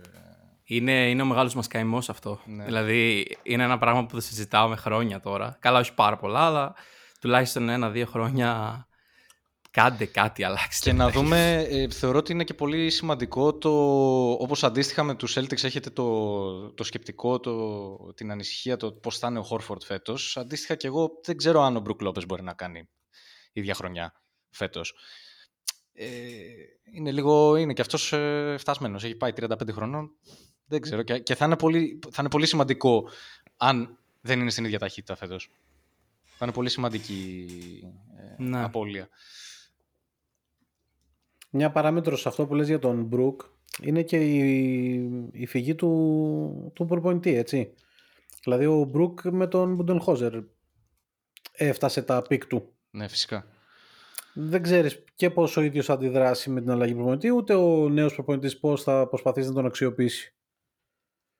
Είναι σύνθετη η κατάσταση στους Bucks. Είναι πολύ δύσκολη η κατάσταση και ε, διαισθητικά τελείως πιστεύω ότι μάλλον δεν θα δούμε κάτι, δεν θα δούμε κάποιο upgrade συνολικά. Νομίζω μια από τα ίδια θα δούμε. Και ε, ναι, πιο, πιο πολύ σε αλλαγή να πας να αλλάξει ρολίστες, δηλαδή English Kona, τον Allen, ναι, ναι. αυτούς να τους χρησιμοποιήσεις για να πας να πάρεις κάτι λίγο καλύτερο, ναι, αλλά κάτι... Ε, τώρα παιδί μου το μόνο ορατό που φαίνεται που δεν ξέρω εν τέλει αν είναι βέβαια upgrade για τους Bucks είναι το να πάρουν τον Lillard. Όχι, ε, ο καημός μου. Εγώ δεν καταλαβαίνω γιατί αυτό να είναι ο καημός. Δηλαδή ο Λίλαρντ θα, σου δώσει, θα σου δώσει το τρίποντο από τα 15 μέτρα, οκ. Okay. Αμυντικά τι θα σου δώσει ο Λίλαρντ. Ο Λίλαρντ γενικά είναι μεγάλη καψούρα εδώ και χρόνια, αλλά δεν νομίζω ότι αμυντικά θα δώσει και πολύ λιγότερα από αυτά που δίνει τα τελευταία, τον τελευταίο 1,5 χρόνο Μίτλετον. Ή τουλάχιστον αυτό που δεν θα δώσει αμυντικά θα το δώσει επιθετικά, οπότε κάπως θα ισοσταθμιστεί η κατάσταση. Ναι, αλλά μην ξεχνάς ότι χάνεις και τη χημεία με τον Γιάννη. Δηλαδή βγάζεις ένα κομμάτι από τη σάρκα σου ουσιαστικά. Δηλαδή η φυγή του Μίτλετον ούτως ή άλλως θα είναι δύσκολη να τη διαχειριστεί ο οργανισμός των Bucks γιατί είναι ένας παίκτης σημαία. Είναι αυτό, είναι αυτό. Είναι λίγο περίπλοκη η κατάσταση γενικότερα, αλλά εγώ προσωπικά ας πούμε είδαμε σε, αρκετές, σε αρκετά σημεία μέσα στη χρονιά ότι όταν ο Μίτλετον δεν ήταν στο παρκέ, είτε για λόγους τραυματισμού είτε ήταν εκτός, η ομάδα ρολούσε πάρα πολύ ωραία. Και δεν ξέρω αν αυτό ήταν κάτι το προσωρινό, ας πούμε. Αλλά εγώ τακτικά τουλάχιστον όπως το βλέπω όλη τη χρονιά ε, καθυστερεί πάρα πολύ την ομάδα ο Μίδλτον. Την κάνει πιο αργή, την κάνει πιο μαλθακή, την κάνει να μην σκέφτεται τόσο γρήγορα, να μην έχει τόσο γρήγορες αναλλαγές ε, στην επίθεση και στην άμυνα. Οι πάσες είναι πιο αργές. Είναι λίγο πιο sloppy γενικά ας πούμε, ο τρόπος παιχνιδιού. Από αυτή την άποψη εγώ θεωρώ ότι με πολύ αγάπη ας πούμε, και εκτίμηση ότι έχει ολοκληρώσει πούμε, τον κύκλο του και πρέπει να κοιτάξουμε παρακάτω γιατί αλλιώς θα πρέπει να δεχτούμε ότι αυτός είναι ο πυρήνας μέχρι να μεγαλώσουν εντελώς και αυτός και ο, και ο Τζρου, ας πούμε, και τέλος μετά και ο Μπρουκ και μετά ξαναπάμε από την αρχή. Αλλά θέλουμε να το ρισκάρουμε αυτό. Να πάμε δηλαδή με αυτή τη λογική μέχρι τέλους και ό,τι γίνει. Γιατί άμα δεν καταφέρει η ομάδα να πάρει κάποιο πρωτάθλημα τα επόμενα ένα-δύο χρόνια, μετά τα πράγματα είναι πολύ, πολύ ζώρικα. Πότε ας πούμε. Ε, αυτή είναι η λογική μας και δεν ξέρω, εγώ προσωπικά θα το ήθελα πάρα πολύ όσο τίποτα να δω μια ανταλλαγή με τον Λίλαρντ που όντως είναι ίσως το μόνο που βγάζει λογική και για τις δύο ομάδες. Ε, γιατί ρε παιδί μου, οκ, okay, οι Blazers έχουν αποδεχτεί το γεγονός ότι δεν μπορούν με αυτόν τον πυρήνα να κάνουν κάτι. Οπότε λογικά θα το πάνε για γενικότερο blowout του roster, οπότε δεν νομίζω να τους πείραζε το οτιδήποτε και αντάλλαγμα να έπαιρναν πίσω. Εκτός αν πάρουν ε... Γιάννη. Στο μεταξύ να πούμε ένα πολύ ενδιαφέρον fun fact με το player option του Middleton θα γίνει πιο ακριβοπληρωμένος και από τον Lillard. το οποίο εντάξει εμένα, nice. με κάνει, εμένα με κάνει να γελάω αλλά εντάξει είναι και λίγο κατάντια όλο αυτό. Και γι' αυτό θα είναι και κάπως στο όνομα του podcast, θα το δείτε. Ε, τέλος πάντων, εντάξει. Ε, Άρα η άποψη ναι. των Rivals ε, είναι ότι δύσκολα τα πράγματα τα βλέπετε και για μας. Εγώ για τους ε... Bucks θα ήθελα πάρα πολύ δίπλα στο Γιάννη να δω Χαλιμπέρτον. Ε, νομίζω ότι θα κάνανε παπάδες οι δυο τους.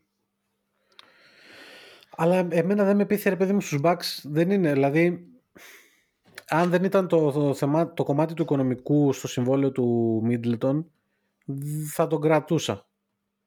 Δεν με πείθει το γύρω-γύρω. Αυτό ναι. είναι που δεν με πείθει να σου πω την αλήθεια. Δηλαδή, ο Holiday είναι παιχταράς, είναι τρομερός αμυντικός. Ναι. Είναι βέβαια ηλικιακά κλείνει ένας κύκλος. Ε, έχεις το Γιάννη που είναι ο καλύτερος παίκτης στον κόσμο. Έχεις τον Μπρουκ που έκανε μια τρομερή χρονιά, δεν ξέρεις τι θα την ξανακάνει. Οι πιθανότητες λένε ότι δεν θα την ξανακάνει. Και γύρω-γύρω δεν έχεις κάτι. Δηλαδή ούτε ο Ίγκλης, ούτε ο Κόνατον, ούτε ο Άλεν δεν νομίζω ότι είναι παίχτες που μπορείς να πεις ότι χωράνε σε βασική πεντάδα σε ομάδα πρωταθλητισμού. Ναι. No. Εγώ ίσως, θέλω ίσως... να πω δύο πράγματα. Ε, εγώ μένω στην άποψή μου ότι ο Middleton θα κάνει opt-in την player option. Και με αυτό το σκεπτικό πιστεύω ότι οι Bucks με υγιή Middleton και όταν λέω υγιή Middleton εννοώ όλη τη χρονιά γιατί αν θυμάστε παιδιά και φέτος στη μέση της χρονιάς γύρισε. Πάλι στην αρχή είχε τα θέματα του. Δεν έπαιζε. Κάνω λάθος; Όχι, Ναι, ναι, άργησε, άργησε Ακριβώς πολύ. έτσι ήταν. Ωραία. Εγώ θεωρώ, παιδιά, ότι με υγιή Middleton όλη τη χρονιά να έχει τα πατήματά του, να μην είναι σλάγκη από τους τραυματισμούς και να έχουν κάνει όλοι buy-in στο σύστημα και προφανώς με καλύτερη διαχείριση, δηλαδή καλύτερο προπονητή, οι Bucks έχουν ακόμα ένα championship run μέσα τους. Δηλαδή δεν ξέρω. Έχοντας κάνει τώρα, δηλαδή αν ήμουν fan των Bucks, έχοντας κάνει ένα βήμα, έχοντας περάσει λίγος καιρός από αυτή την κατάρρευση και έχοντας κάνει ένα βήμα πίσω, δεν ξέρω αν είναι πραγματικά ώρα ρεαλιστικά να γίνει το blow-up. Πηγαίνοντας τώρα με το άλλο σενάριο, με το ότι κάνεις την ανταλλαγή του Middleton, εγώ παικτικά τώρα πάντα ρε παιδί μου, θεωρώ ότι οι Bucks χρειάζονται δίπλα από το Γιάννη έναν guard shot creator. Και όσο καλός και να είναι ο Holiday, αυτό το πράγμα δεν είναι. Εντάξει. Και ο βασικός λόγος για μένα που σήκωσαν το πρωτάθλημα το 21 είναι ότι ο Middleton τους έδινε ακριβώς αυτό. Εντάξει. Να μπορεί να δημιουργήσει από την τρίπλα μια σκοτωμένη επίθεση να μπορεί να την κάνει πόντους. Ο παίκτης λοιπόν που εγώ θεωρώ ότι έπρεπε στην προηγούμενη free agency να έχουν κυνηγήσει οι Bucks, αλλά δυστυχώς τώρα είναι πολύ αργά, είναι ο Jalen Branson. Ο οποίος κατά τη γνώμη μου, η... αυτό ακριβώς που κάνει ο Jalen Branson είναι αυτό ακριβώς που λείπει από αυτή την ομάδα. Δηλαδή δεν θα χρειαζόταν να κάνει τίποτα περισσότερο, Ισχύει. τίποτα λιγότερο. Θα χρειαζόταν απλά να είναι αυτός που είναι. Αλλά δυστυχώς τώρα είναι πολύ αργά για δάκρυα γιατί ο Branson έχει υπογράψει ένα καινούριο συμβόλαιο, μια καινούργια ομάδα η οποία, τι να πω παιδιά, αν οι Knicks σκεφτούν, έστω, και- έτσι- έστω και σκεφτούν να ανταλλάξουν τον Branson, θα μιλάμε για. Ε, Εδώ δεν είναι νο- μια στιγμή παραφροσύνη. Δε- Δεν νομίζω, δεν νομίζω Δηλαδή, τέτοια ούτε οι Knicks παραφροσύνη. θεωρώ. Ναι, που είναι οι Knicks, παιδιά. Εντάξει, έχουμε δει τι αποφάσεις έχουν κάνει οι Knicks όλα τα χρόνια. Ούτε οι Knicks νομίζω ότι πάνε να σκεφτούν ένα τέτοιο σενάριο. Έτσι. Μα, Αλλά ε, τώρα κατά τα άλλα, εγώ αν ήμουν ας πούμε, σε αυτή τη φάση, εγώ θα ήθελα να δω άλλο ένα run από αυτή την ομάδα. Προφανώς με μικρο tweaks, μικρορολίστες που μπορείς από εδώ από εκεί να πάρεις. Αν μπορείς να πάρεις. Ε, θεωρώ ότι με έναν άλλο προπονητή και με το Γιάννη στην κατάσταση που είναι. Και όταν λέω την κατάσταση που είναι, εννοώ πρέπει να έχεις πάρα πολλά νεύρα αυτός ο άνθρωπος και να είναι σε πολλή κατάσταση ότι πάμε να της αποδείξουμε τι μπορούμε να κάνουμε. Ότι έχει άλλο ένα χρόνο run μέσα της. Όπως ήταν και ο Tatum φέτος, ε. Κάπως έτσι. Μπέρν. που έλεγε πέρσι το, πέρσι το καλοκαίρι ότι δεν μπορούσε να κοιμηθεί τα βράδια και αυτά. Error και... 404. Όντας, όντας Celtics fan, δεν έχω την συνέστηση να μην βάλω καν τον Tatum και τον Γιάννη τον Κούμπο στην ίδια συζήτηση. Ε, όχι, δεν το Εντάξει. βάζεις. Ναι, δεν το βάζεις. Οπότε, οπότε θα το προσπεράσω. Ατυχές. ε, ναι, όχι, και εγώ θεωρώ ότι ο Γιάννη είναι, αν όχι ο πρώτος, ο δεύτερος καλύτερος παίκτης στον κόσμο. Και Με- θεωρώ μετά το ότι- Jokic, φαντάζομαι λες. Ναι, είναι για μένα εντάξει τώρα μαλλί με μαλλί. Τι να πω. Δεν έχει σημασία κιόλας. Αυτό που έχει σημασία είναι τι κάνεις τελικά Ναι. σε ομαδικό επίπεδο. Δεν έχει καμία Πα- σημασία. Και ο πάντως Doncic, αυτό- ας πούμε, είναι από τους καλύτερους παίκτες στον κόσμο και Δεν μπήκε ούτε στα playing, ξέρω. εγώ. Εγώ να, να σας κάνω μια ερώτηση. Επειδή είμαι, είμαι δηλωμένος hater αυτού του παίκτη που θα αναφέρω. Για πες. Θα θέλετε, ας πούμε, επειδή μιλάμε για shot creator από την τρίπλα, θα σας ενδιαφέρει να δείτε τον Irving στην ομάδα σας; Οπα, πα, πα, πα, πα. Οπα, πα. Παναγία μου. Ρε- ρε φίλε, Κοίταξε, η αλήθεια είναι ότι, ότι τακτικά βγαίνουν ε, οι αριθμοί και βγαίνει και το πλάνο. Όντως ταιριάζει τακτικά. Εντάξει, το Αλλά- σοβαρό Irving, νομίζω δεν υπάρχει άνθρωπος που να μην τον ήθελε στην ομάδα του. Εντάξει, αλλά. Εκτός το από το Irving- Celtics. Ποιος σου εγγυάται ότι Το θα είναι σοβαρό, σοβαρός; το σοβαρό Irving. Δηλαδή, όταν παίρνεις τον Όρισε μου Irving. το σοβαρό Irving. Όταν γιατί παίρνεις- Εγώ θυμάμαι και έναν Irving. Συγγνώμη, πες. Ναι, ναι. Ε, όταν, ε, απλά όταν παίρνεις τον Irving. Ε, ποιο- γιατί εγώ είπα κατηγορηματικά όχι. Δεν είναι ότι όταν παίρνεις τον Irving, παίρνεις τον παίχτη Irving και παίρνεις και το ρίσκο Irving. Ε, δεν το θέλω. Δεν το θέλω. Μα γι' αυτό είναι το σοβαρό Irving. Εγώ δεν λέω ότι έχουμε δει ποτέ κάποιο. Ναι, σοβαρό απλά Irving. είναι, είναι τόσο, είναι τόσο, ε, πώς να το πω, είναι τόσο μεγάλο αυτό το ρίσκο και τόσο πιθανό να σου έρθει που είναι για μένα, δεν- άμα θες δηλαδή σοβαρά να πας να κάνεις κάτι, ε, το απορρίπτεις μόνο και μόνο γι' αυτό. Γιατί Και λες πρέπει ότι να εγώ θα πάρεις πάω να ένα- χτίσω ένα- κάτι και, θα μου το, και, μπο- και υπάρχει μια πιθανότητα μεγάλη να πει κάτι, ας πούμε, να αποφασίσει να πει κάτι, ας πούμε, και να μου το καταστρέψει όλο. Απλά αυτό. Ναι, εγώ λέω ότι αν πάρεις το ταλέντο του Irving και το βάλεις σε ένα παίχτη που έχει εγκέφαλο στο κεφάλι μέσα, ότι δεν υπάρχει άνθρωπος που να μην θέλει ένα τέτοιο παίχτη. Ε, καλά, εννοείται. Απλά έχει τύχει αυτό το ταλέντο να πάει σε ένα σώμα που το κεφάλι δεν έχει μέσα εγκέφαλο. Ε, γι' αυτό ε, εγώ τουλάχιστον Ναι, είμαι όχι, κα- κατηγορηματικά, κατηγορηματικά όχι, ε, εναντίον. Δηλαδή, Να Ναι, ρωτήσω όχι. και κάτι άλλο. Το Μμ. Γιάννη και τον Άλεξ που το παρακολουθούν λογικά πιο πολύ από εμάς αυτές τις ημέρε. Ε, Έχοντας δει τι έχουν, την παταγώδη αποτυχία των Clippers, είναι ο Paul George στη σφαίρα Αν του υπάρχει ορίζοντα αποτυχία. Κάποια σο... Σταμάτα μωρέ. Σταμάτα μωρέ. Λοιπόν, είναι, είναι ο Paul George στη σφαίρα όψεως κάποιας ομάδας, δηλαδή. Τον Bucks, ας πούμε. ή- ναι, Έχει Γενικά, ακουστεί δηλαδή- κιόλας. έχει ακουστεί για τους Bucks ο Kawhi, είναι η αλήθεια. Όχι, όχι ο ακόμα. Kawhi, εντάξει. Ο Για Paul τον Paul George George, λέει, τον Paul George. Α, και τον Ο Paul υγιής George λέμε. Ναι, ναι, ο υγιής Α, Paul οκ. George για μένα θα ήταν ό,τι πρέπει για αυτή την ομάδα. Ναι, εμένα μου αρέσει. Αν σου πω ότι δεν το είχα σκεφτεί. Ε, ναι. Και στο λέω και με την άποψη του τι συμβαίνει με τους Clippers οι οποίοι είναι... ε, ναι είναι δεν, λίγο αλαλούμ. δεν ξέρουμε ο τι θα τελευταίος να κάνουν κλείσει την τώρα. πόρτα είναι, παιδιά. Ναι, ναι, ναι. Έτσι, δηλαδή δεν ξέρω και εγώ τι συμβαίνει. Αντώνη, Ωραίο. Paul George Οκ. δηλαδή Μάρκο Σμαρτ θα συζητούσες; Τι λες ρε τώρα να διώξουμε τον Μάρκο Πασκαλά ρε. Μπράβο. το στρατηγό. ρε. Ρε τον Ιησού Χριστό ρε να κατεβέζανε για ανταλλαγή. Δεν τον θέλουμε. Πω, Τι πω, μου λες Παναγία μου. Αυτό που μου αρέσει Ή smart, ή, πραγματικά. τίποτα. ή στο- smart ή τίποτα. Σε εσάς τους οπαδούς του Celtics, αυτό που μου αρέσει πραγματικά Τελείωσε. είναι δεν το, ότι αυτό τον τύπο δεν τον, α- δεν, δεν τον αγγίζεται. Δηλαδή, ό,τι και να ακούγεται, μ, ο Tatum κάνει, δεν κάνει, ο Brown, Sloppy και αυτά. Smart, μην τον ακουμπάτε. Ποιος... Δεν μπο- Μην ακούσω κακή Μακριά. κουβέντα για αυτό το παιδί. Μην ακούσω κακή Εντάξει, κουβέντα για αυτό το παιδί. ε, Όσο- Η, η ψυχή, η ψυχή της ομάδας είναι η σημαία. Δικαιολογεί. Βάζεις τον ιστό και τον βάζεις πάνω. Δεν είναι τώρα. Εντάξει, είναι Και στην τελική, να σου το δικαιολογημένο. πω κι αλλιώς. Έχεις την επιλογή να βγεις για μπύρα με ένα παίκτο Celtics. Με ποιον θα βγεις; Oh. Πολύ Ε, απλά στο λέω. μ, Ε, μάλλον με το Smart, εντάξει. Όντως. Αυτό είναι πολύ καλό επιχείρημα. Έτσι, Καλά, με παιδιά, Blake δε- Griffin θα έβγαινα εγώ. Αλλά εντάξει. Με Blake. Blake Griffin, τι να πάμε ναι, στο και να θα, πούμε, τι να το θα κάνουμε, καταλήγατε να μωρέ. παίζετε μπουνιές μετά με, με θύστακης. Α, εγώ πάντως δεν σκέφτηκα και ούτε το Jalen Branson που είπε πριν ο, ο Αντώνης. Όντως και οι δύο ιδέες είναι πολύ, α- πολύ καλές το αυτή και δεν το είχα σκεφτεί καν ότι.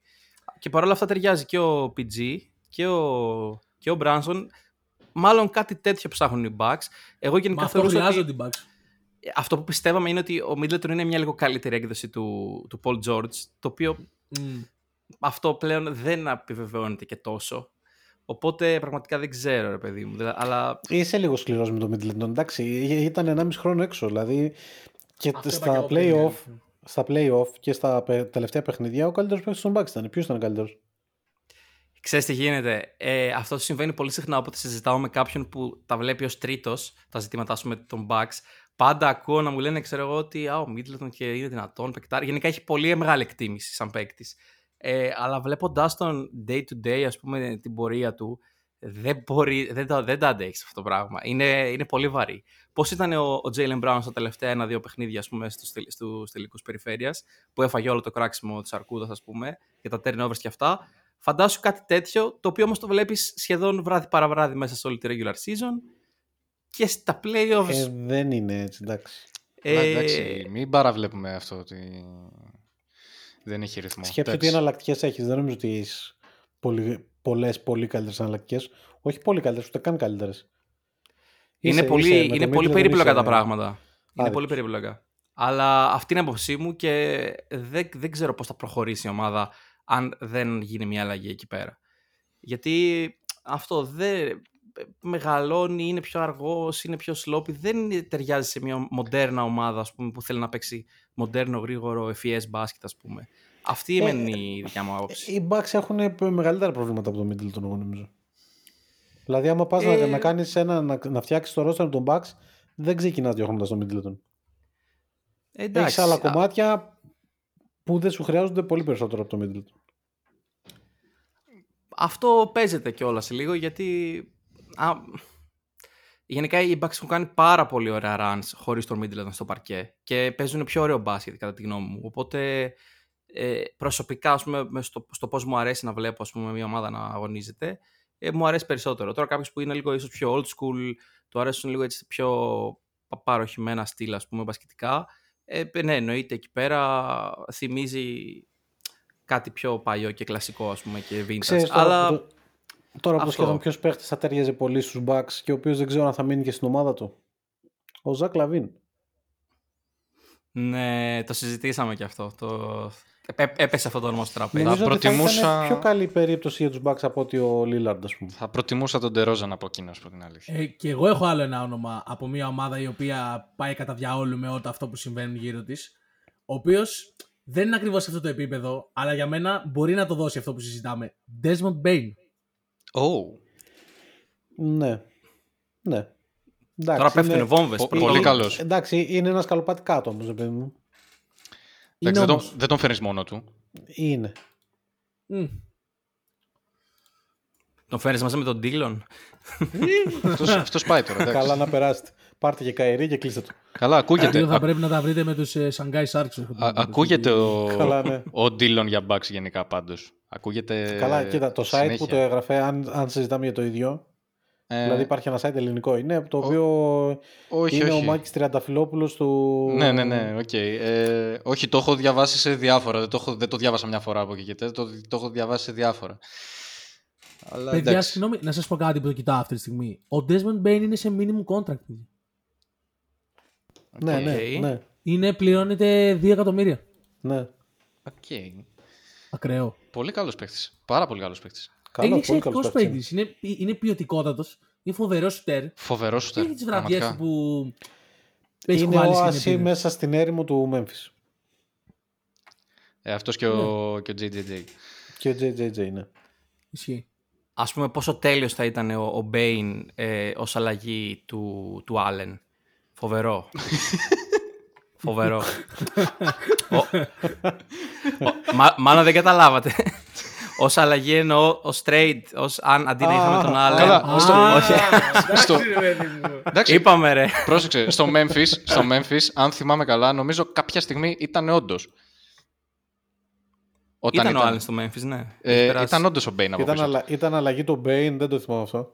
Ήταν Αλλά ας από- πούμε πόσο τρομερό θα ήταν οι Bucks αντί για τον ε, Allen να έχουν τον Bane. Σαν, ε, είτε σαν να κλείνει την πεντάδα είτε σαν έκτο παίκτη. Τέλειο. Τώρα που το, γιατί δεν το είχα σκεφτεί ας πούμε κι εγώ αυτό. Το σαν, τέλειο, ε, το τέλειο που αναφέραμε το όνομα που έτσι με τη συζήτηση έρχονται ονόματα ήταν ο JJJ στους Celtics. Και αυτό πολύ Καλά, ενδιαφέρον. αυτό θα ήταν όνειρο. Φίλε, πφ, Οκ.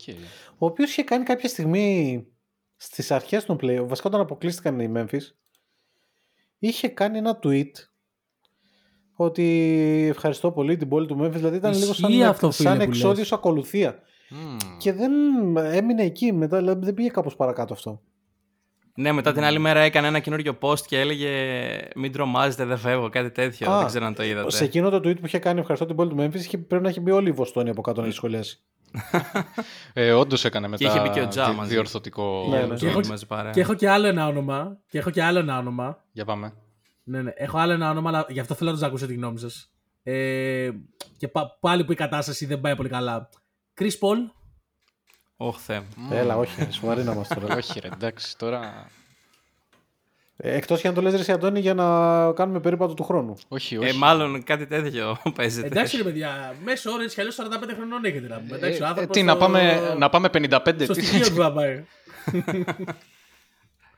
Με τη λογική, ας πούμε, να παίξει ο Πολ Άσος και να πάει ο Τζρου στο 2, ξέρω εγώ. Μόνο ναι, έτσι. με, με τη λογική ο Τζρου να αναλάβει αποκλειστικά χρέη Ναι. shot creator και αμυντικού κυρίως. Γιατί καλώ ή κακός παιδιά οι Bucks φέτος θα ζητήσαν όλα από τον Τζρου. Ναι, Φτιάξε, πραγματικά. κάνε και τον playmaker, μάρκα πέ- και τον καλύτερο παίκτη. Και, και πέρσι από αυτόν τα ζήτησαν όλα. Δεν... Ναι, ναι. Ναι, ισχύει. πέρσι δεν υπήρχε ο Middleton εσύ όμως. Δηλαδή φέτος πήγανε νομίζω και λίγο με τη λογική ότι ποντάρουμε και στην κατάσταση του Middleton. Ναι. Και Αυτό, όντως, α- αυτό α- ακριβώς. Αυτό που λες ισχύει και ήταν ένας άλλος από του λόγου για την περσινή αποτυχία των Bucks. Κα- ξεκάθαρα, ξεκάθαρα. Έτσι. Μόνο και μόνο με αυτή τη λογική το λέω. Το, το, το καταλαβαίνω και εγώ μαζί σας είμαι ότι δεν είναι και πολύ. Δεν μου βγάζει και εμένα νόημα. Δεν θα το θέλω να ήταν η ομάδα μου. Απλά σας ρώτησα, ρε παιδί μου, κατάλαβες. Ναι, ναι, ναι. Αυτό ακριβώς. Και αυτός ήταν ο- και ο λόγος που είπε ο Αντώνης που θεωρώ ότι πήγε πολύ άσχημα η φετινή πορεία γιατί πραγματικά περίμεναν από τον Τζρου τα πάντα. Δεν γίνεται, γιατί παιδιά. αν απλά του είχαν αναθέσει τον ρόλο που είχε ως εξ αρχής όταν ήρθε στην ομάδα, ότι ο αμυντικός της ομάδας, ο σκληροτράχυλος, ας πούμε, θα σου δώσει και κάτι από το σκοράρισμα. Όταν ξεκίνησαν οι σειρές και δεν μπορούσε να σκοράρει ο Μίτλετον ούτε με αίτηση, ας πούμε, και οι υπόλοιποι Τέλος. παίκτες, Τέλος. ο άνθρωπος έπρεπε να πάρει και αυτή την ε, ιδιότητα. ναι, ναι, Ναι, αλλά Προ- εντάξει, προσπαθούσε, ο τον Middleton- έβλεπες, έμπαινε, σούταρε, έκανε. Έπρεπε να τρέχει κιόλας και στην άμυνα. Ε, δεν γινόταν. Ο και δεν Holiday μπορούσε να όμως κάνει ήταν τίποτα καλά. κακός, γενικά ήταν και αμυντικά πολύ κακός και επιθετικά ήταν τραγικός. Δηλαδή στα Εγώ playoffs ήταν, πιστεύω, Εγώ πιστεύω ότι ήταν κακός αμυντικά επειδή ακριβώς είχε δύο ρόλους και δεν μπορούσε να, να αφοσιωθεί σε κανέναν. Οπότε όταν είσαι παντού και, και πάντα, είσαι πουθενά. Εντάξει. Δηλαδή, αν δεν αφοσιωθείς σε ένα ρόλο και τα τρέχεις όλα, δεν θα είσαι καλός σε τίποτα. Αυτή είναι η άποψή μου. Και Του- πιστεύω γι' αυτό πήγε τόσο άσχημα Συμφωνώ σε αυτά τα απόλυτα. playoffs. Και ανα- Να σας κάνω μια αναλαμβάνει ερώτηση, αυτόν τον μάγκες. Butler, έτσι. Ε, τι, τι, τι κάνει; Και αναλαμβάνει αυτόν τον Butler, έτσι. Ναι, ναι, ναι. Είναι λίγο ειδική Ναι. περίπτωση. Εγώ θέλω να σας κάνω μια ερώτηση που είναι κάτι που είχαμε συζητήσει και με τον Νίκο σε ένα podcast που είχαμε κάνει παρέα. Ε, και θέλω να σας το εξής. Συζητούσαμε, ας πούμε, ε, λίγο για τη σειρά του Milwaukee με το Miami και λέγαμε, σχολιάζαμε το ότι ο Γιάννης δεν πήγε σε ποτέ να μαρκάρει τον Butler και συζητούσαμε ότι αυτό ήταν ε, οδηγία του προπονητή, την οποία ο Γιάννης ακολούθησε πιστά, γιατί είναι ο παίκτης ο οποίος πιστεύει στο structure και είναι πάντα σε φάση ότι μπορώ το προπονητής και ό,τι μου πει ο προπονητής θα κάνω και είμαστε ομάδα κτλ. Το οποίο είναι το ένα δίπολο αυτού του. α, Το, ο ένας πόλος αυτού του διπόλου, ρε παιδί μου. Και σαν, αντιδια, σαν αντιδιαμετρικό σημείο εντελώς, φέραμε ρε παιδί μου τον LeBron James, ο οποίος ήταν πάντα σε φάση ότι. Ποιος προπονητής, εντάξει, άραξε, θα το πάρω εγώ πάνω μου, ξέρω τι κάνω, ξέρω εγώ, θα κάνουμε αυτό που λέω εγώ. Ναι, Οκ. ναι, ναι. Και αυτό που είχα ρωτήσει τον Νίκο και ρωτάω σας τώρα είναι ότι ποιο είδος παίκτη θα προτιμούσατε να έχετε στην ομάδα σας ως ηγέτη; Δηλαδή αυτόν που εμπιστεύεται το structure, όπως ήταν και ο Tim Duncan, ας πούμε. Να πω άλλο ένα παράδειγμα της ίδιας περίπτωσης που ήταν πάντα ότι ό,τι πει ο προπονητής, ακολουθάμε τις οδηγίες. Ή να έχετε τον παίκτη ο οποίος είναι σε φάση ότι ξέρω εγώ καλύτερα θα το πάρω πάνω μου ηρέμηση. Καλά, ο, ο, ο Ντάγκαν είχε τον Πόποβιτ βέβαια. Ισχύει, ισχύει. Σε, αν αναλογιστούμε λοιπόν ότι μιλάμε για άλλους backs του χρόνου που έχουν ένα καλύτερο και πιο αξιόπιστο προπονητή. ναι. Αυτή είναι η ερώτηση. Ε, Γιάννη, θες να ξεκινήσω εγώ; Ναι, ναι. Ωραία. Ε, λοιπόν, αυτό ακριβώς που λες, ε, το σκέφτηκα και εγώ. Ε, θεωρώ ότι... Γενικά εμένα μου αρέσει πολύ η λογική αυτή το ότι ακούω τον προπονητή μου. Μ' αρέσει. Δείχνει αρχικά υγιές μυαλό. Οκ. Ξεκινάμε από αυτό. Αλλά νομίζω ότι έτσι όπως είναι και τα play-off, η διαδικασία των play-off, τα ματς των play-off, η, η ατμόσφαιρα των play-off, ε, που φέρνουν εκπλήξεις, φέρνουν ε, καταστάσεις δύσκολες, φέρνουν παίχτες οι οποίοι μπορεί να βρίσκονται σε απίστευτο φεγγάρι και δεν μπορείς να κάνεις κάτι. Νομίζω ότι εκεί αν είσαι ο Γιάννης, όπως αν είσαι και ο Λεμπρόν, ε, νομίζω ότι πέραν το, το ότι έχεις και την εμπειρία και το μυαλό να κρίνεις αν πρέπει να κάνεις εσύ μια παραπάνω παρέμβαση στο παιχνίδι, ότι μπορείς να την κάνεις και δεν θα... Και α- αν βγει και λάθος δεν θα σου κάνει και κανείς τίποτα. Οκ. Ε, Οπότε θεωρώ ότι αν ο Γιάννης... Ε, μ' μ' αρέσει που έχει αυτό το σκεπτικό ότι ο προπονητής ό,τι πει και ακολουθούμε κουλουπου και αυτά. Αλλά αν ο Γιάννης είδε πραγματικά κάτι το οποίο... Γιατί βγαίνει μετά και το δηλώνει και ψιλοαδειάζει τον Μπουντενχόλζερ και λέει ότι εντάξει, ε, ε, με, αυτά, και με, με λίγα λόγια λέει ότι θα ήθελε αυτός να μαρκάρει τον Butler. Μπορείς να το κάνεις απλά από μόνος σου. Άμα το θεωρείς σωστό. Και δεν θα άλλαζαν και πολλά. Πολύ οκ. σωστό αυτό που λες. Ε,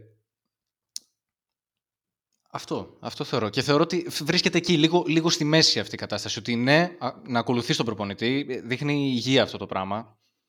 Μ' αρέσει αυτό το πράγμα. Απλά στις ειδι- στην ειδική περίπτωση των play-off, όπου βλέπουμε τέτοιες καταστάσεις, όπως μια κατάσταση που μπορεί να εμφανιστεί ένας Jimmy Butler και να σου βάζει 56 πόντους, ε, 40 πόντους και αυτά, όταν βλέπεις ότι κάτι δεν λειτουργεί, άλλο προπονητής για τους χύψη λόγους μπορεί να μην κάνει κάτι πάνω, πάνω σε αυτό. Ε, Έχει, αν είσαι ο Γιάννης Αντετοκούμπο, νομίζω ότι έχεις κάθε δικαίωμα να, να πάρεις πρωτοβουλία και να το κάνεις. Αυτή είναι η άποψη μου εμένα. Ναι. Και είναι ρε παιδί μου και αυτό το ότι στα play-off είναι πολύ ειδικές καταστάσεις. Εκεί πολλές φορές οι τακτικές πάνε περίπατο, ε, η οργάνωση σου πάει περίπατο και απλά ξέρω εγώ βγαίνει ένας παίκτης μπροστά και ξέρεις είναι η βραδιά του, γίνεται τα απίστευτα πράγματα. Ε, δεν γίνεται πάντα ο προγραμματισμός σου να πρέπει να βγει ντε και καλά ας πούμε on point όπως το έχεις, κάνει- όπως το έχεις στο μυαλό σου τα playoff είναι λίγο do or die καταστάσεις, οπότε και εγώ συμφωνώ ότι και είμαι υπέρ στο ότι να είσαι ένας παίκτης που ακούς τον προπονητή, είσαι υπέρ του να δράσει ανάλογα με, το, με τις οδηγίες σου, εννοείται. Ε, αλλά και αυτό όταν βλέπεις μια κατάσταση στην οποία έχει πάει περίπατο, ας πούμε, η, κάθε, η λογική, ε, πρέπει και εσύ εκεί να δράσεις λίγο εκτός ε, λογικής, εκτός πλαισίου, για να μπορέσεις να ματσάρεις και αυτό που αντιμετωπίζεις. Οπότε, ναι, θεωρώ ότι απαραίτητο ότι έπρεπε να, να πει ο Γιάννης: Όπα, κάτσε, δεν βγαίνει αυτό. Α το coach, ξέρω, θα το, θα το πάρω εγώ, δεν γίνεται. Δηλαδή, αυτό είναι τα playoffs. Είναι μια παράνοια, ας πούμε, που τρέχουν όλοι πάνω κάτω και φλέγει την μπάλα και ξέρεις, δεν ξέρεις ποτέ τι συμβαίνει. Όταν η τακτική πάει περίπατο, ας πούμε, δεν μπορείς εσύ να λες «Ε, εντάξει, θα το παίξει το παιχνίδι μου και ό,τι γίνει. Δηλαδή, γίνεται να έχεις. Ok, okay, η λογική έλεγε ότι έπρεπε να έχεις τον Jrue πάνω στον Jimmy Butler. Περίπου, ξέρεις, ίδια μεγέθη, ε, λίγο πλεονέκτημα ο Jrue κτλ. Πολύ καλός αμυντικός. Η λογική έλεγε ότι αυτό είναι το σωστό ματσάρισμα. Ε, όταν βλέπεις να τρως στο ένα παιχνίδι 40, στο άλλο 30, στο άλλο 50, ε, ξέρω εγώ, μήπως να δεις και κάτι άλλο ή να πάρει πρωτοβουλία κάποιος παίκτης να πει ότι όπα δεν βγαίνει αυτό. Γενικά ο Μπουντενχόλζερ ήταν ένας προπονητής ο οποίος είχε τη λογική θα παίξουμε το παιχνίδι μας και ό,τι γίνει. Δεν πάει να γίνεται χαμός. Θα το πάμε αυτό και, ό,τι, και όπως βγει. Θα κερδίσουμε με τον τρόπο μας, ας πούμε. Και έχει το κακό, παύλα καλό, το ότι επειδή κατάφερε να κερδίσει μία φορά με τον τρόπο του, το πρωτάθλημα το 21, ε, άμα δεν το άλλαζε τότε μία φορά το σύστημά του, τώρα δεν το αλλάζει 10. Δηλαδή και 50 πόντους πίσω να είναι, εγώ θεωρώ ότι δεν θα το αλλάξει το παιχνίδι του.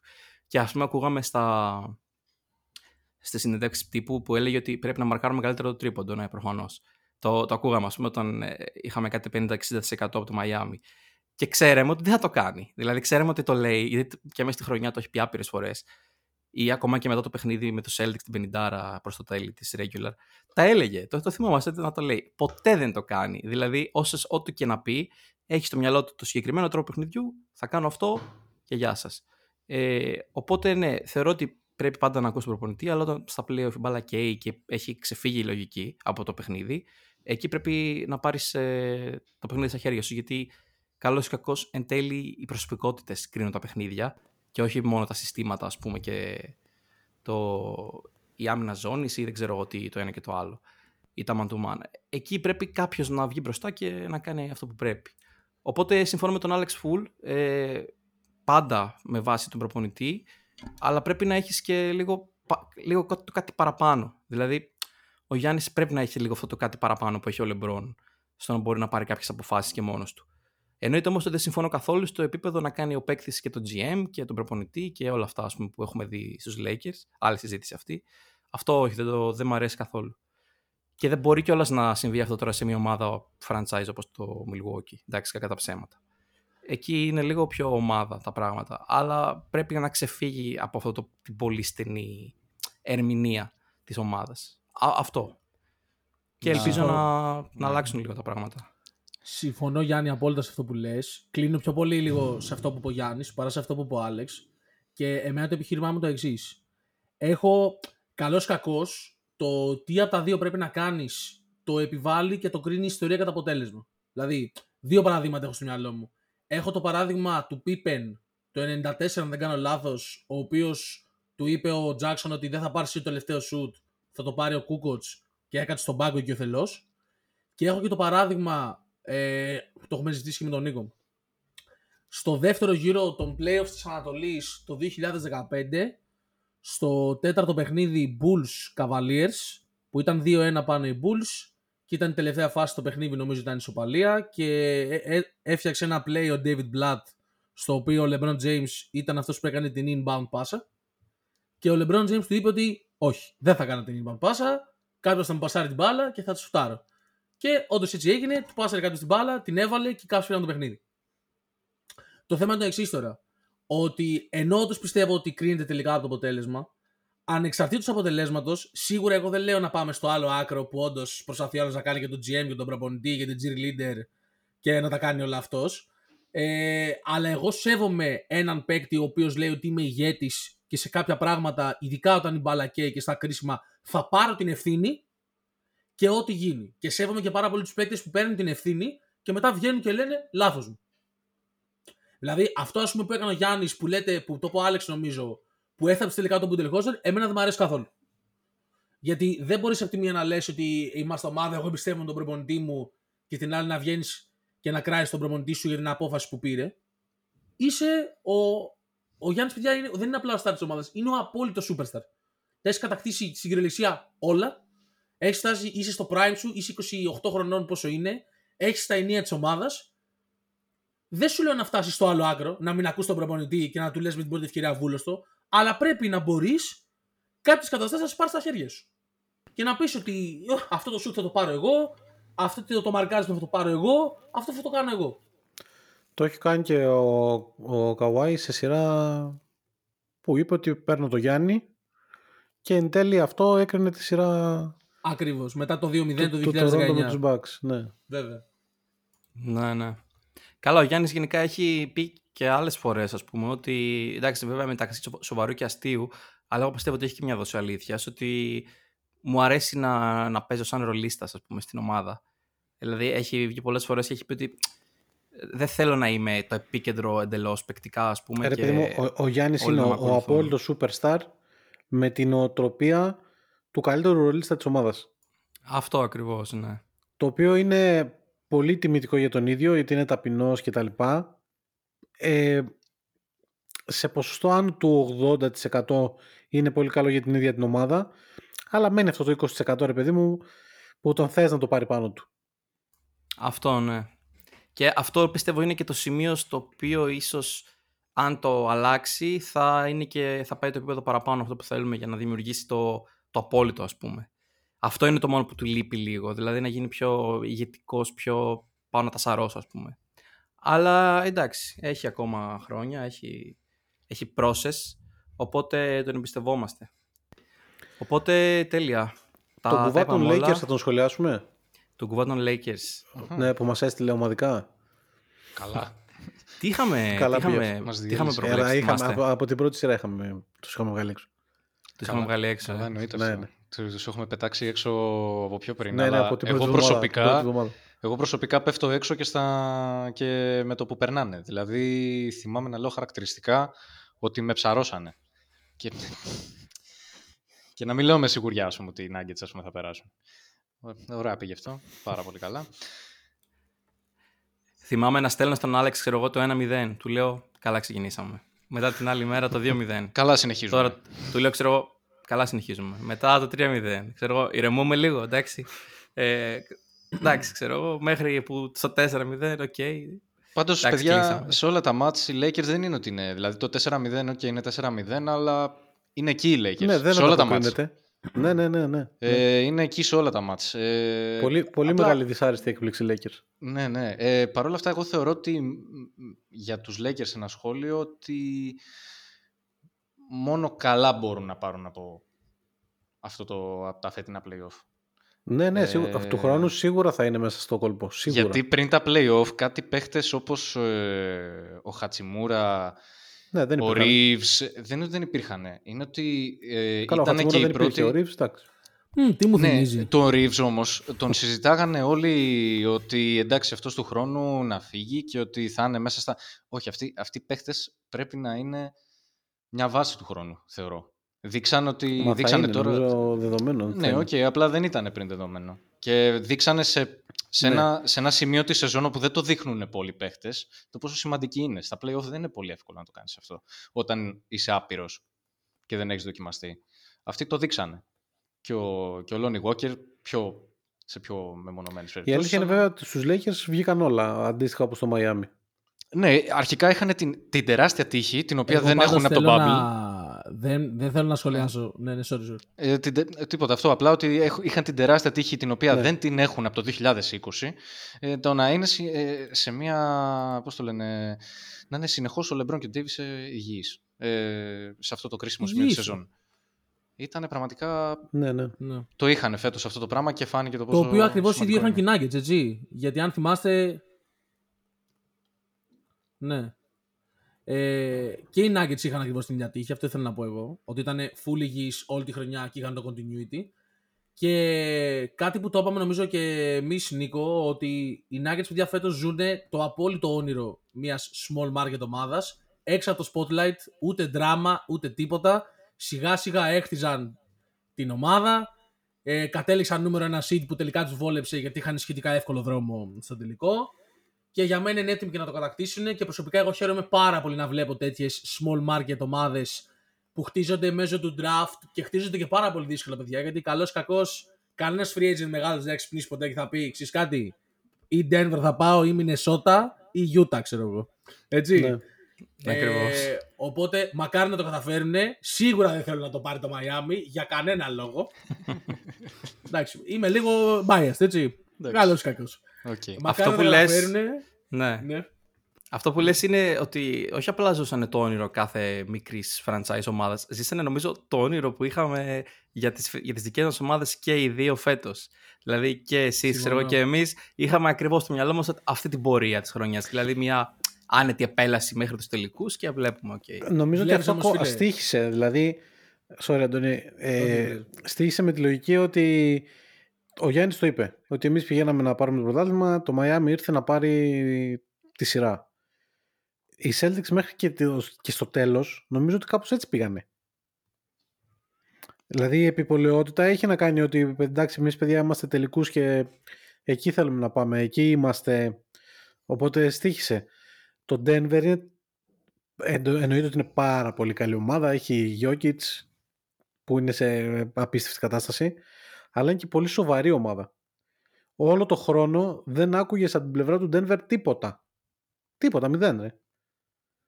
Επικεντρωμένοι στη δουλίτσα τους, τα παιχνίδια που έπρεπε να πάρουν τα πήρανε και μέσα σε regular φτάσανε εκεί που θέλουν να φτάσουν, κάνανε την κυλίτσα τους 100% προγραμματισμένοι προς το τέλος. Μπήκανε ε, full στα play-off, περάσανε όλες τις σειρές εύκολα, γιατί δεν νομίζω να πει κανείς ότι δυσκολεύτηκε σε κάποια σειρά ας πούμε, με τους Suns. Δεν υπήρχαν οι Όχι, Suns. Όχι, όχι. Σε καμία περίπτωση. Πήγαν εύκολα. Η, η πιο δύσκολη σειρά ίσως ήταν οι, Buck- οι Lakers, παρόλο που τους σκούπισαν. Αλλά και πάλι Συμφωνώ. τους σκούπισαν. Οπότε ε, το είπα και πριν τη σειρά των Celtics με τους Heat ότι δεν βλέπω τρόπο το, η- το Miami να περάσει. Αλλά δεν βλέπω τρόπο τώρα και ένας λόγος ακόμα παραπάνω γιατί είναι σοβαρή ομάδα και πνευματικά έτοιμη δεν βλέπω τρόπο το Miami να πάρει ένα παιχνίδι. Τέλεια. Και, και μου δίνεις πολύ ωραία πάσα για να φτάσουμε και εδώ. Να πούμε έτσι λίγο τις προβλέψεις μας για τους τελικούς, μιας και πλησιάζουμε. Εύκολο. Εγώ λέω Denver ή τι... Εσύ εντάξει, σε- καταλάβαμε. Ή σε 4 ή σε 5. Πιο κάτω δεν πάει. Εγώ έχω μια ειδική δική μου πρόβλεψη, η οποία λέγεται Denver στα 3,5 παιχνίδια. Το οποίο τι σημαίνει 3,5. σημαίνει ότι θα γίνει 3-0 και το τέταρτο παιχνίδι θα είναι 72-27 στο ημίχρονο, ξέρω εγώ. Αυτή είναι, είναι δική μου εφεύρεση, το έχω πατεντάρει δικό μου. Είναι Denver στα 3,5 παιχνίδια, λοιπόν. Πω, απίστευτο. Αυτό πρώτη φορά το ακούω. Αλλά ωραίο. Ε, Άλεξ, στα Πω, δυόμιση. πω. Στα δυο- στα- Στα 9. αυτό, αυτό θα λέω. θα είναι. Don't, let- όπως- don't let us win game 8. Don't let it Jalen rain. Brown. Ε, παιδιά, εντάξει, οκ, η λογική λέει Denver, Denver, αλλά... Ε, Με αυτά που έχουν τα μάτια μας. Αλλά ειλικρινά δεν, δεν αντέχω άλλο να αμφισβητώ ε, τους Heat. Δεν το αντέχω άλλο. Δεν να θα κάνω δικαιωθούμε αυτό. κάποια στιγμή Δεν, μόνο. δεν μπορώ να το συνεχίσω αυτό το πράγμα. Ε, και επειδή το θαύμασα και το εκτίμησα και το θεωρώ, θεωρώ, όπως είπα και πριν, ότι πρέπει να γίνουν πρότυπο για άλλες ομάδες. Ε, ελπίζω ότι αν τους, ε, πιστεύω ότι αν τους έχουν μείνει δυνάμεις θα έχουν να δείξουν πολλά πράγματα και ε, θα πω βέβαια σαν πρόβλεψη λογική ε, Denver in 6 αλλά περιμένω και, το, περιμένω και το Miami να έρθει να, να μου ρίξει φάπα. Το Miami του 3%. Ε. Ε, τώρα του 11. τώρα είναι του 11. Δεν ήταν πίστευα πάλι. ποτέ. Δεν πίστευα. Πόσο Α, είναι τώρα; ναι, και τώρα. τώρα είναι 11. Πόσο είναι τώρα; Α, Δεν έχει, πίστευα έχει, ποτέ. έχει περισσότερες μάλιστα. Ναι. Έχει μια Δεν- πρόοδο. Δεν πίστευα ποτέ ότι θα, θα βγουν από το στόμα μου οι λέξεις ότι κλειδί για να πάρει τον Denver τη σειρά είναι να σταματήσει τον Caleb Martin. και όμως φτάσαμε εδώ.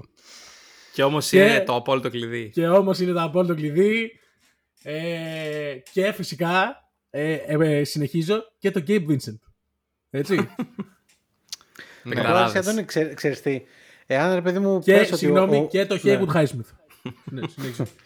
Εάν Το ο- που λένε. αν το, Μα- το στο Miami ε, μπει ο Μάρτιν και βάλει 30, μπει ο Vincent και βάλει 30, τέλος πάντων το Miami φτάσει σε ένα σημείο που θα βάλει 120 πόντους, ε, το Denver θα βάλει 130. ναι. Δηλαδή και πάλι δεν το θεωρώ τόσο πολύ ό,τι και να κάνει το Miami. Δεν ξέρω, με αυτά που θα τα πάτε με αυτή την ομάδα φέτος όλα τα περίμενα. Μα Και ξέρεις ας τι, είπα αυ- αυτό που είπα. αυτά ακριβώς λέγαμε και με τους Celtics. Αυτό είναι το θέμα. Ακριβώς. Δηλαδή, ποιος περίμενε, ας πούμε. Πάντως Έτσι. να δούμε και τι... Και μάλιστα με του Celtics ήταν και πολύ μικρότερη η πιθανότητα που τους έδιναν. Δηλαδή είχαν 3% με 97% Καλά, εντελώς αδικαιολόγητο είναι αυτό τώρα. και εντάξει. τώρα ας πούμε έχουμε ένα 11% που είναι ακόμα πιο. Δηλαδή τι- δεν έχει να λογική πλέον να πούμε κάτι. Caleb Μάρτιν με τους Celtics, ε, 60% εντός παιδιάς, 49,1% από το τρίποντο. Ποιος, Στεφ, Στεφ ποιος, Clay ποιος; Πιστεύετε ότι Clay θα ποιος, παίξει- εμείς, άστο. θα παίξει ρόλο έτσι από πίσω το... Τώρα άρχισαν και κυκλοφορούν τα βίντεο τότε με τη φάση του Γιώκητς με τον Μόρις και τον Butler να του φωνάζει τον Γιώκητς έλα μπες μέσα κάνε εδώ και αυτά. Θα παίξουν αυτά πιστεύετε ρόλο. Θα εμφανιστούν αυτά; Όχι, όχι. όχι Εύχομαι όχι για το Μαϊάμι, γιατί άλλο μπάλα τα Βαλκάνια. Μην μπλέξουν με Βαλκάνιους, να τους πείτε. Μμμ. Θέλει, θέλει πολύ προσοχή. Εγώ είδα και μια τέλεια φώτο σήμερα, ένα meme. Έδειχνε μια φάση, εντάξει, fictional, ας πούμε τον ε, Michael Jordan ε, one- 1v1 με τον LeBron James και έλεγε από πάνω Derek White TVS Caleb Martin, ξέρω εγώ. και λέει ρε φίλε αυτό Εξαιρετικό, ακριβώς. φίλε. Εξαιρετικό, φίλε. Εξαιρετικό. Για δεν να μπορούσε. Εμένα δεν θα σας αρέσει το take μου, οπότε το άφησα για το τέλος. Μαϊάμι θα πεις. Εγώ θα πάω Miami και θα κάνω την έκπληξη. Τρελέ μου. Τε- και ο Αλέξ μπορεί να επιβεβαιώσει ότι ακριβώς μετά το τέλος του Game 6 του είχα, που έχασαν ας πούμε με αυτό το μαγικό τρόπο οι Heat του λέω bro είμαι 1000% σίγουρος για κάποιο λόγο ότι οι Heat θα πάρουν το Game 7 και, και του λέω είμαι τόσο σίγουρος ξέρω εγώ που το παίζω όσο θες αν και τελικά δεν το έπαιξα στο είπα ή δεν στο είπα Το είπες, το είπες. Αλλά... Ήμουνα, Ναι. δεν ξέρω, ένιωθα ότι Το οι άνθρωποι έβγαινε, απλά το τέλος, έβγαινε, ας πούμε, ότι ναι. έβγαινε. Οπότε με, έχοντας αυτή την αίσθηση, ας πούμε την καλή ακόμα, δεν μου έχει γυρίσει, δεν πιστεύω ότι θα είναι τόσο απλά τα πράγματα. Δηλαδή, εντάξει τώρα το να το πάρουν είναι λίγο τραβηγμένο, αλλά δεν είναι και πλέον τίποτα δεν είναι τραβηγμένο. Ε, η λογική λέει γύρω στα 4-2 Nuggets, αλλά εγώ θα πω το απόλυτο, ας πούμε, το, το 3-4 των, ε, των Heat και να δούμε έναν απίστευτο, ας πούμε, τελικό Game 7. Game 7 μέσα στο Denver και θα πάνε και θα το πάρουν ε, οι Heat. Πόσο ρόλο Game έχουν 7 παίξει οι έδρες, μέσα έδρες; στη οκ. Βοστόνη Στις και θα σειρές- το παίρνανε οι Heat. Στις σειρές των Ναι. Heat πόσο ρόλο έχουν παίξει οι έδρες; Αυτό ακριβώς. Ε, Όπα, μισό λεπτάκι. Έχει παίξει ρόλο η έδρα γιατί στους πρώτους δύο γύρους ήταν αίτητη στην έδρα τους. ε, Δηλαδή, τε- ναι, ε, δεν είχαν ποτέ πλεονέκτημα, αλλά τελικά έπαιξε ρόλο και η έδρα. Όποτε τη χρειαστήκαν, την εκμεταλλευτήκαν. Αυτό το να πω. Ναι, ναι. Ναι, αλλά και στη, και στη σειρά με τους Bucks και στη δικιά μας ε, εκτός τα τις κλείσαν τις σειρές. Αυτό λέω για τους, Όχι. για τους hit, ε, το να είναι εκτός έδρας κατά πόσο ρόλο έπαιξε. Πάντως, Ναι. ε, εγώ συναισθηματικά ε, προτιμώ να το πάρει ο Butler λόγω αρχικά ηλικίας και για να εντάξει, αυτή η ιστορία ας πούμε, να έχει ένα, αυτό το θρηλυκό τέλος. Είτε απ' την άλλη, εντάξει, και το, το Denver λόγω και, ε, κα, κάνοντας και λίγο έτσι μια σύνδεση με τα προηγούμενα που λέγατε, είναι, ε, θεωρώ ότι το Denver είχε αυτή την άνεση να προχωρήσει έτσι τα τελευταία χρόνια και δεν, δεν είχε κάποια πίεση, ε, δεν είχε πίεση ιδιαίτερη να πετύχει. Και θεωρώ ότι ακόμα και αν χάσει αυτούς τους τελικούς δεν θα την έχει. Και θα έχει ξανά ευκαιρίες ο Γιώκητς με τον Μάρεϊ και τον Μαλόν να ξαναπάνε τελικούς και να το πάρουν. Ο Μπάτλερ νομίζω ότι και η Hit είναι, ε, είναι λίγο, φαίνεται σαν μια τελευταία ευκαιρία. Είναι Ναι. τρομερό πάντως ότι για οποιονδήποτε η φετινή χρονιά θα ήταν τρομερή ευκαιρία. Δηλαδή όποιος και να ήταν εδώ. Ισχύει. Ναι. Πάντως τώρα που είπες για τον Μάρι, ρε παιδί μου, πο- πόσο τέλειος θα ήταν για τους Bucks ένας Μάρι. Ακριβώς αυτό. Ακριβώς αυτό. Ένας shot maker, ας πούμε, ε, που τα βάζει όλα, mid range, τρίποντα, ό,τι θες. Αλλά δεν πλησιάζει τόσο τη ρακέτα, ας πούμε, για να αφήσει π.χ. εκεί το Πολύ Γιάννη. θα ήταν Πόσο- ωραίο για τους Bucks, αλλά... Πόσο επικό θα ήταν. Εντάξει, τώρα ονειρευόμαστε κι εμείς, ρε φίλε, τι να κάνουμε. Λοιπόν, τέλεια, μάγκες. Χάρηκα πάρα πολύ. Εγώ πιστεύω ότι καλά είναι να το κλείσουμε κάπου εδώ. Καλά Μην είμαστε. κουράσουμε και, και τους ακροατές μας. Εντάξει, ήταν μια πιο έτσι χαλαρή συζήτηση, λίγο να ξεδώσουμε από, από τις πίκρες τις φετινές που φάγαμε και οι δύο. Ε, τα λέμε λογικά από εβδομάδα στο Bucks and Blues. Τώρα και τα παιδιά, οι Celtics φαντάζομαι θα έχουν κάποιο ποσ- επεισόδιο απολογισμού, οτιδήποτε δεν ξέρω. Ε, οπότε πάτε τσεκάρετε τους. Και ευχαριστούμε πάρα πολύ. Δεν ξέρω αν έχετε να πείτε κάτι άλλο, παιδιά. Όχι. Όχι, όχι, εντάξει είμαστε. Τέλεια. Οπότε σας ευχαριστούμε και πάλι που ήσταν εδώ. Εμείς ευχαριστούμε. Και... Εμείς, εμείς. και θα τα πούμε ξανά πολύ σύντομα. Καλή συνέχεια. Ε, εννοείται. Καλό βράδυ. Καλό βράδυ. Καλό βράδυ.